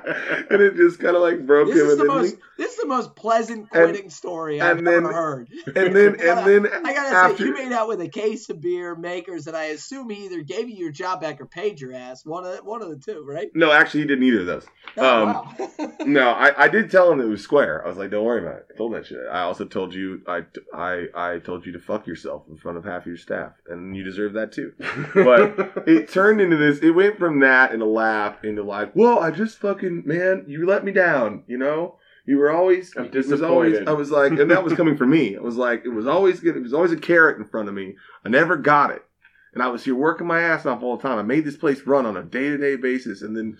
Blah blah blah. And then I start tearing up, and he starts tearing Fucking up, and then we're hugging in the street, and then we're just inside drinking tequila. And that was, yeah, yeah, yeah, yeah. We got real cry boy about it, but I'm not afraid to do that. you know? no, there's nothing. There's, gotta there's nothing wrong with that. I, I'm, I'm, man. we, we have, we have a little, a little, um, you know, never planned, but me and some homies like have a little, little therapy session that, that, that we call, that we call cocaine cry boys.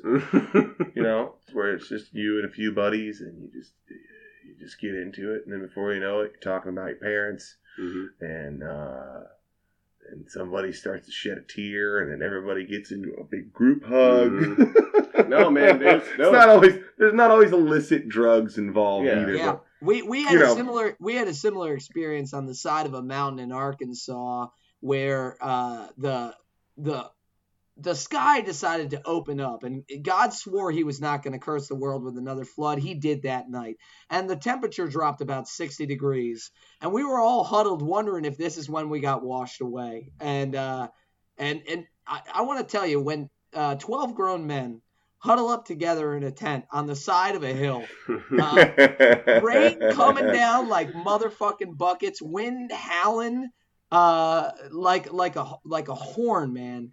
Um those are the moments where you you really you really find out uh who your close friends are. Yeah, for sure. yeah, absolutely. Well, you know, and and I, I, this is I'm gonna I'm gonna kind of swing this around um, to a direction you guys started the episode with, but it is something to be said. You know, all the bullshit aside, and and, and you know, talking about this work environment, my my interaction with that particular boss, and and also who's a great friend and someone that I always had a we got a lot done with, um, and and did a lot of great work with him and together, but. There's a there's a camaraderie in in just sort of what we put ourselves through in all of this it always stays and kind of an understanding but you know and, and two and, and and circling back to where where you and michael started and i i mean i i have very clearly i've talked about drugs a lot on this episode um, no. but but you know there's a there's a real it's it's really important to keep in the service industry to keep yourself and to keep your your coworkers and your friends in the service industry you know accountable and and and to just just keep an eye on them because Mhm. it, it's so easy it's so easy for this shit to for this shit to spiral for Yeah. it, it's easy for the party to not be fun really Yeah. fucking quick absolutely. and and there's there's there's a there's a toxicity in the industry as a whole that needs to be addressed to where It you know of of conditions and of what what it is does demanded feel like out of we're going to people war. It does feel like we're going to war too often. I'm absolutely kidding. absolutely Like when I you can't- start doing stuff like you start doing uppers and stuff for maintenance because you're working these crazy And- and- hours or and- you go from your day job into this and it's just if- not sustainable even Yeah. if you're not self-medicating in any way man i'm telling you there are times where uh, wednesday night thursday night rolls around and i'm mentally starting to prepare myself for the onslaught that's about to be you know the the, the weekend and now look now i'm out of the industry in the sense that like i'm not full-time anymore same Right? same I, I pick it up for fun Right, but it's still, dude, it's still, it's like going to battle. And there's something Yeah. about that that leaves you again, we've we've we've uh, talked about this concept on the pod. We don't ever want to try to compare ourselves to to you know like a soldier that goes to war. But I will tell you, this is a business where it does affect you mentally. You take it, man. You take it home with mm. you. You don't know. You act, you know, you act differently, and it does it, and it does it to everyone. There's it no you psychologically in a way that, mm-hmm. that that you know, and I think it's it's a combination of like putting up with other people's bullshit, having to do that with a smile, running your ass off, wanting to chasing that dollar, the friction of being around the other yeah, the working other working late fucking nights, man. Oh your sleep God. schedule's all fucked up, it's man. like things. It's a hundred things, and, and you're constantly surrounded by alcohol and drugs in, yeah. in that world. You're yeah. constantly surrounded by completely it. normal. I mean, finding them on the ground, you're like, oh, I wasn't planning on doing right. anything. It like, seem, oh, look what I found. It does seem exactly. some some sense second nature like that is so ingrained that it's um you do get desensitized to, well, to, to, that being part of the industry at well, you know at times. I, I, I think something that needs to be that needs to be a, um, more normalized in general is a, you know it's like anything you know is is both both pre- prevention and and like crisis management. So like like the industry and individual businesses, I think need to make a, an effort to put an approach into wellness, yeah. and and whether that be in you know,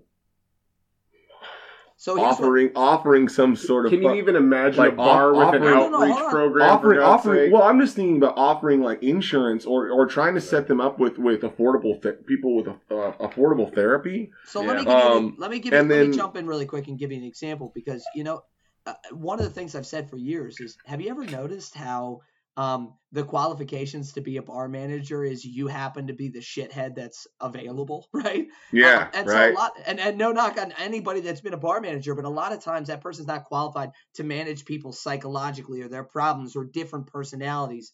Um, right. But I, I do Or they end up being the bar manager because they've just gotten so surly that like, you can't right. have them behind the bar anymore. Right, right. They're like right. this guy, they're so they, jaded. They know how the fucking yeah. They can run. Runs. They can. They yeah. can run the business, but they got I'm, so jaded that you can't have them with customers. I've, I've got some friends that work at, at some. Uh, I, I, would say some more sophisticated restaurant groups where a lot of the managers are, uh, you know, have backgrounds in psychology, social work, are trained more in human resources, people skills than they are necessarily in the restaurant business, mm-hmm. and you know for it doesn't always work. I mean, you can get you can definitely get too corporate to the point where there is no um, Sure. There is no morale. There's no desire to really, uh, you know, pride in that business, right? I'm working for Applebee's. It's a fucking Applebee's. I come and I go and whatever, right? But there is a fine line with some of these uh, growing restaurant groups that might have 20 locations, 30 locations. They have a, you know, chief HR or general manager for the different ones that are a little bit more qualified. So I do think that there is a little bit of a come up in the industry where people are understanding, hey, look, if I'm going to make this motherfucker work 90 hour weeks until five o'clock in the morning, and they're going to get, you know, and they're going to put up with a lot of bullshit because of the district that we're in, you know, we have to find a way to reinvest in that person's mental health long term. Yeah. So mm-hmm. well, I do and, think that that's changing very gradually, very gradually. But and I, I kind of want to jump in here really quick because kind of what you're talking about, Trent. Um, you know, having people looking out for you um, a lot of the times it's not just people that are there, you know, who care about you and are going to pat you on the back and try and you know treat you nice. Like sometimes like tough love is really what it takes. Mm-hmm. Like one of my best memories, and this is not to do with uh, addiction or anything like this, but it it, it, it centers around it, uh, centers around the same um, mentality. One of my best memories is being at Hillberry and this is not when you were there, Steve, but I was there with Dirty Tom and Brian, and I was having I was tripping on some mushrooms, having a great fucking time, but I was being an asshole and I was bumping into people and you know mm-hmm. just getting too rowdy. Yeah. And at one point, I knocked Brian's beer out of his hand, and, and he looked down, and instead of me apologizing, I just stomped on it and laughed and danced away because I was having too much fun. And at one point, I was just dancing, looking up the show, and here comes Dirty Tom to give me a big hug. And I'm like, oh, Tom. And then he just haystacks me. Brian's right behind me on all fours. Dirty Tom just fucking pushes me over him. I fucking boom hit the hit the mud. Hat goes flying. All the people around start clapping and cheering. I stick my hand up in the air. They grab me and they pulled me right back up and kept dancing. But that's one of my favorite memories of my entire life because and it's something that people were clapping and cheering too because you had been Been you had, being a you had, you had vexed No doubt. them at some point. They're like, But like this motherfucker that- needed it's to get feeling- checked. exactly, but that's that's the point. I had these friends that loved me enough and accepted me enough for who I was that even when I'm getting a little out of hand, they can check me. They can check Sure. me because they love me and they're willing to fucking push me down in the fucking mud to let me know, hey, I love you, ma'am, but get your shit together. But I do think I understand what you're saying, but I do think in the in in the industry and in my experience in the industry, um, there's there's maybe there's that's not there's not a follow up to that. hmm You know, maybe it's like, hey, you fucked up. All right, we're gonna clown on you a little bit or something, Right, or you're fucking up. But there's no But when do we get up But of there's the mud. but there's but you right right and then and then yeah they're not the the, the metaphorical pickup doesn't doesn't actually happen. Yeah. I mean, and then also on the not just on the note of that. I mean, I mean there's some things there. It's like you know what the film union's trying to work on right now. Like there needs to be some just basic moratoriums on like turnover. You know, you need to have more than a ten hour turnaround if you're doing a, a clopen or something. You Right. know, people people just you need to be able to have a, a fucking meal. You know, if you've got over eight hours, Yeah, shit that there, doesn't there are always these, shit that doesn't ever these- happen. Right, there are always these industry And it's crazy. right? So, uh, you know, the the standard is, and I don't know if a lot of people know this. We've never actually touched on this in the pod, but four hours of service work is supposed to get you a 15 minute Yep. break. Yep, Uh, never hours, happens. Nowhere. break. 12 hours is supposed to be an hour. And I can't tell you how many shifts I've worked 15 plus, double straight doubles, you know, 15 to 20 hour shifts. And and that's not a joke. I mean, working deep into the night. Maybe had four cigarettes, but you did like service cigarettes where you smoked them in I- 45 seconds. I pray to the Lord Like if I could Pinocchio. sneak. if- I pray to the Lord if I could sneak three saltine crackers during that shit. Yeah. Seriously. So yeah. look, I, I I do I know we can go down this road all night because we've all been we've we've had the brunt of this business on us and we love it too. We love it, and so we feel for other people in this. But I got to rein us in a little bit because we're getting to that mark. here. Yeah. Oh, yeah. So- You're this right. is great. This is I think Bravo, this has been our longest uh, our longest episode yet. And and hands down one of our best. I will Yeah. say, you know, Trent. Usually when we get to the end of the gauntlet, we say, "Bravo, you've made it through." But I or you want to- survived it, yeah. But I want you to know, I feel like I survived. I'm in, I'm exhausted in a good way. The I'm a bit of a talker. no, I fucking love it, man. You're, talk, you're talking to a talker, right? But I'm just saying, man, the stories you told tonight, I am like, I, there, there've been so. The the real test is when we're on the hook for one of your stories, and then you turn us the other direction, and that happened like five times tonight. And so, I, dude, I'm, I'm spinning my like maybe it's the Palomas and the stories a little bit together, but uh, man, absolutely bravo! You Yeah. crushed, crushed. Thanks, man. gauntlet. It was also Thanks, it was also awesome hearing a little like getting a little bit of that insight into what um, you know New Orleans is like because that is Yeah, man. such an iconic place in the United States. What a and town. It's What it's a really town. cool to kind of get a deep cut into that. And like I said, Yeah. Steve and I are going to come out and fucking visit. You- Do it. Do Trent, it. You're you absolutely gonna you do did that. it justice, man. The picture you you uh, painted for the people tonight. It is look. This is theater of the mind. The only way. Um, what's so beautiful about this medium is they're going to use their imaginations to build it, but you Sure. painted it with Love such it. such color and texture. I'm telling you, it was beautiful. The, the people of that city are second to none. I mean, well, I'm not, that's not to slight any other people. It's just flavor. I love that place so much. I love the people in that city, and in particular, uh, you know, I love the, you know, the, the service industry, the arts community. I mean, that's everyone. No, Yeah. I would. I, I'm saying in particular, that's everyone. That's the almost the whole city is in service, arts. Um, Music, Right. you know, yeah, music. It, it's or, or in it to some extent, and and, right? and, uh, and they and they it's all service in understand they way, they yeah. understand all of these things, and, and and to that too. Like I'm even then, you know, eight years in, I'm new to that. I mean, I'm I'm still a rookie. I, I can't Man, wait to get you you guys down earlier. here and introduce you to some of the some of the twenty The plus lifers, vets. the lifers, yeah. But, but Trent, you said it earlier. You got the swamp in you, baby. You I got do, it. You I got do. in your blood. Swamp I in your blood. Um, all right, so look, we got to do a little cleanup. We call this the How's Our Driving section. This is where we ask our guests to review the show a little bit and give us any recommendations you have. I don't care if it's a type of food, a restaurant that you like, drinks you like, um, anything that you can give us recommendations on, show or otherwise. Go, baby. Okay. Um, I think you guys are killing it. I know this is a new podcast. Uh, definitely don't no sound effects. I like it as long as they're just voice sound effects. That'd be fine. We only um, listen. We only do karaoke on this. I, you know, the only I don't I don't I don't have um I don't have any reviews or critiques um on this. I know you guys are working out the best way to make this thing the most efficient. Okay, so better and, yet, then recommendations. So, we we've got international listeners. If they ever make it to the states and they go to New Orleans, New Orleans. yeah, like yeah. go to Bourbon Street for a little while, go check it out. But where do we need to go if we go to New Orleans? Because Trent, we got people in Sweden, we got oh, people oh, yeah. in the UK. That's what I've heard. That's fucking awesome. That's right. All Tell right. Them. Okay, let's just let's just run them down. I mean, man, I feel like they should just be like on a blitz right here, like set a timer. The, and the first thing is Act like you know. Yeah. Right, how about this? Like, act Trent, like you like fucking you know. know. Trent, let's play a game, okay? We're gonna see how many great recommendations you can name in a minute. All right, we have five seconds to the minute mark.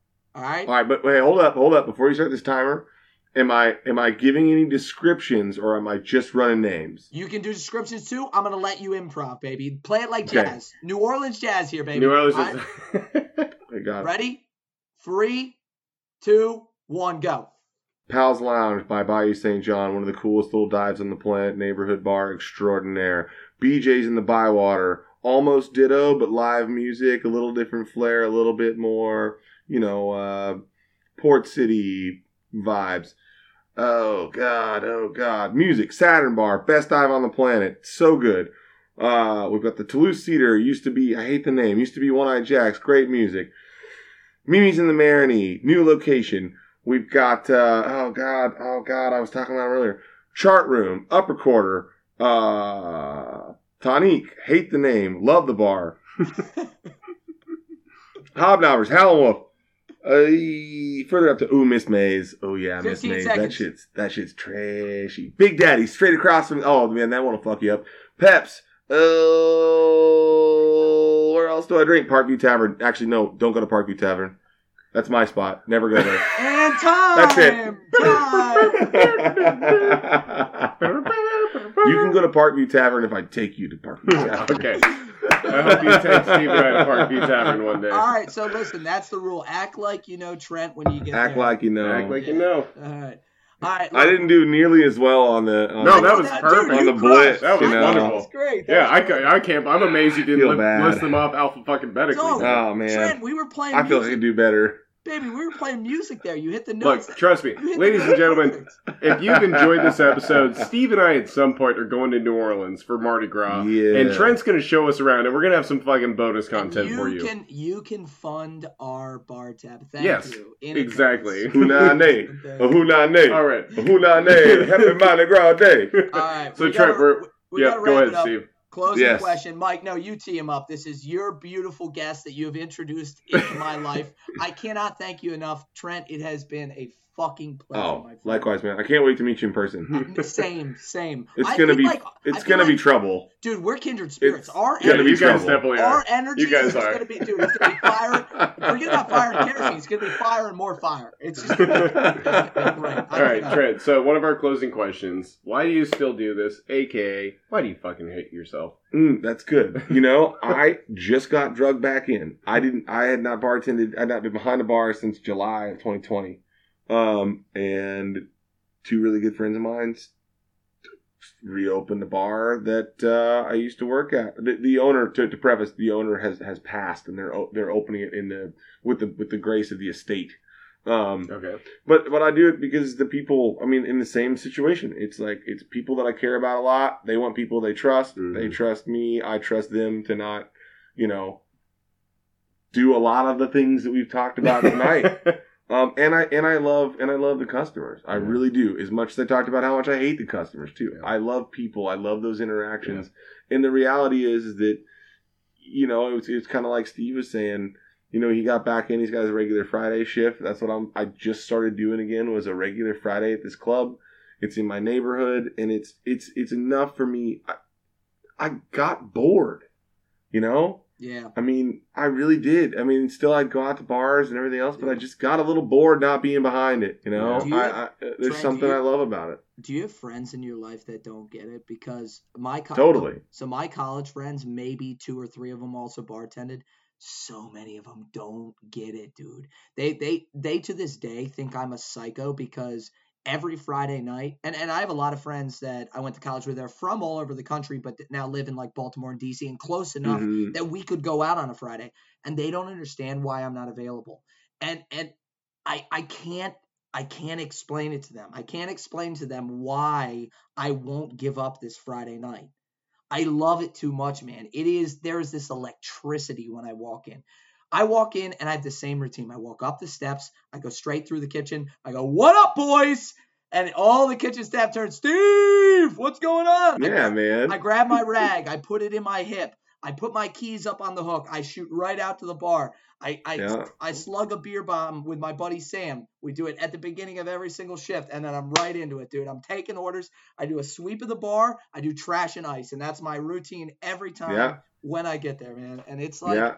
It, it just it, I it I it's my it's my stage, man. There's nothing like it, you know. I was I was behind the bar. I mean, why do you hate yourself? To answer that question, I was behind the bar for the first time the Wednesday before I came up to Kansas, and I got in the middle of it. I'm like, eh. I really did. I had a little growl, you know, and it was funny. And, and, it was all of my boys. There was actually an act, a band that that I I have played with at times, and I didn't because I thought I was already going to be in Kansas, and then they got somebody else to play drums for the gig. So I was like, who was who my best friend and neighbor? I was like, well, fuck it. So I called the, the people running. I'm like, hey, who's bartending Wednesday? Like, uh, I don't know. I was gonna do it. I was like, do you not want to? Like, fuck yeah, I don't want to. I was like, give it to me. and then even in that little growl, I was just like, oh well, duh. Like this is it. Come on, man. This is your this is your play. And it was just you know a few people that I didn't know that were being uh, like the tiniest bit of a pain in the ass. Like, yeah. can I have a lemon and a lime with my Grey Goose soda? Can I have a little bit more? Do you want to just top a little more Grey Goose in there? I'm like, that's, I'm a all right, fuck it. I'm I do not even give a shit. Fine, I will. That's what I love about you. That's what I love about your aura as a bartender is these people have no idea the shit that you've seen or have been through.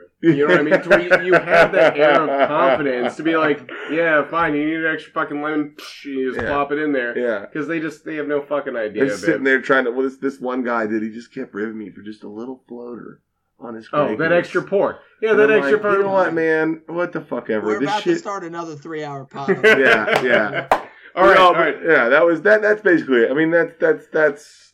I, I, I can't get away from it. Same. I mean, same. Man. It's romantic. Yeah. You know, dude. It's it just really like is. a relationship, right? You fight, you fuck, and guess what? You fall in love all over again. That's yeah, man. It's, it's like just, a toxic relationship. It's just it like is. music too. it just keeps kicking your ass, and you just keep going back. All right. So perfect. So this is a perfect segue. So last question before we get you out of your trip. Take us home, Mikey. If you opened a bar, what would you call it, or what would the theme of your bar be? I don't hate myself that much. The people know. The people, people listen. All right, the people know. It no, I mean it would be a mental health bar. It would. Be, oh no, no. What I'm saying is I wouldn't do it. I don't hate myself that much. God damn it, son of a bitch! All right, that's my bad. I totally misread that. I thought that. All right, very nice. You know what? There, there, there's. I know you've listened to a couple episodes, but there are some other fucking bartenders that you would resonate with. We asked Tony Castillo on episode uh, three what if you open a bar? What would you you know what would you call it or what would the theme be? He's like. I don't want to open a fucking bar. like some some of these people know, like they they are killer bartenders like yourself. They they know how to do it. They could manage a bar. They could fucking open it up. But they don't stand it on their head. But they they, they know that, that this is not something that I've they seen, want. I've seen that business from all sides for too long. Yeah. Just, oh boy. Oh boy. Well, on that on that note, Trent, my God, man, uh, I I don't think we've had anybody. It, it feels like um, it feels like a Goldilocks situation where somebody's living in my house and sleeping in my bed. I don't think we've had any guests come in and take over the way that you did. this has been an absolute like assumption of power. well, okay, easy, easy, easy. No, I love it, man. I, I don't know. You're no, welcome really, on this, this pod anytime, and I. Can okay, all right. As long as it was a com- as long as it was comfortable, you know. No, this was this was a great episode. I wasn't. I wasn't. You, know, you only got of, one snort, motherfucker. There's been a lot of. You better been, get some more on the bonus. There's been a lot of cuck jokes tonight. I didn't come in here to try to cuck your podcast. Okay, I swear to God. I would sit on it again. Okay. me, me.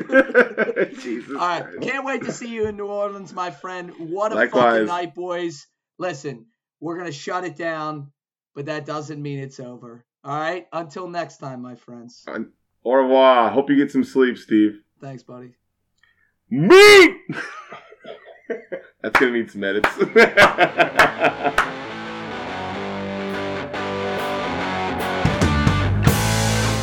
Hey everyone, thanks for listening along. We really hope you enjoyed the show. If you did, we release new episodes most weeks. We're gonna keep trying to do it once a week, but uh, you know, we'll, we'll keep it coming. Help us out uh, by giving us those likes and shoutouts and everything. Fuck that. Let's start over. Three, two, one. I like that. What was wrong with that? Keep going. Just tell them about Trauma Parlor. Tell them oh, about God the Trauma Parlor. A big shout out over Thank visit. You. We already did this recording once. It was perfect, and then I wasn't recording. So a big shout out over to our friends at Trauma Parlor, whose song Fast When You Heard throughout the show. Uh, go check them out on Facebook and Spotify. Definitely listen to their bonus episode. Uh, they came right before this one. Great episode. And hey, uh, while you're showing them some love on Spotify, go check out the fucking Bartender Rant podcast Boo Bash for Halloween. It's a great fucking Halloween playlist. And all you fucking creepy fucking ghouls out there need to check it out. Damn Skippy. And if you want to be one of our regulars, follow us on Facebook, Twitter, and Instagram at BRP Drink Along. You can listen along on Google Podcasts, Apple Podcasts, YouTube, and Spotify at the Bartender Rant Podcast. You can hear all the times that Mike slurs his words and then pretends that he's not drunk. It's a super fun activity, especially for a guy like me who's going to be made to take fucking 10 shots in a row during the 25th episode. I'm not looking forward to this. Look, please be sure to subscribe, rate, and review because we need the personal validation. We really need the personal validation. Now, fuck you, Mike. If you want to be one of our VIP listeners, please subscribe to the Bartender Rant podcast on Patreon. So VIPs will always have a seat at the bar. You're going to get access to bonus content, which eventually is going to have Trent back on there when Steve and I inevitably make it down to fucking New Orleans for Mardi Gras. You're also going to have a chance to vote on new episode content and receive a 10% discount on all of our merchandise. And if you want to be a big tipper, aka one of our Bozels. Feel free to make a donation on PayPal under the bartender rant podcast at gmail.com. Look, Mike do Mike and I do this because Mike do. Mike do Who's fucking drunk, you piece of fucking shit. I'm allowed to get drunk. Mike and I do this because we love the service industry and we want to bring you great content. We also want you guys to love the show. And guess what? You have all the power. This is not our day job. So if you support us, we can keep bringing you great content. If you support us, you can help us uh, keep the stories coming, and interview local bartenders coast to coast. And as always, don't just listen along, drink along.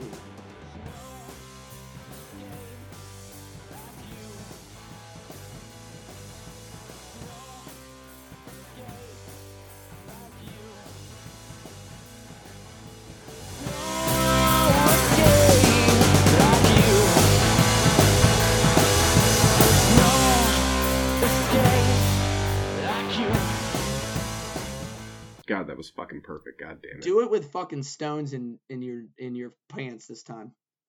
With stones in my pants? Yeah, do it with some plums. Okay. Hey everyone. All right, hold on.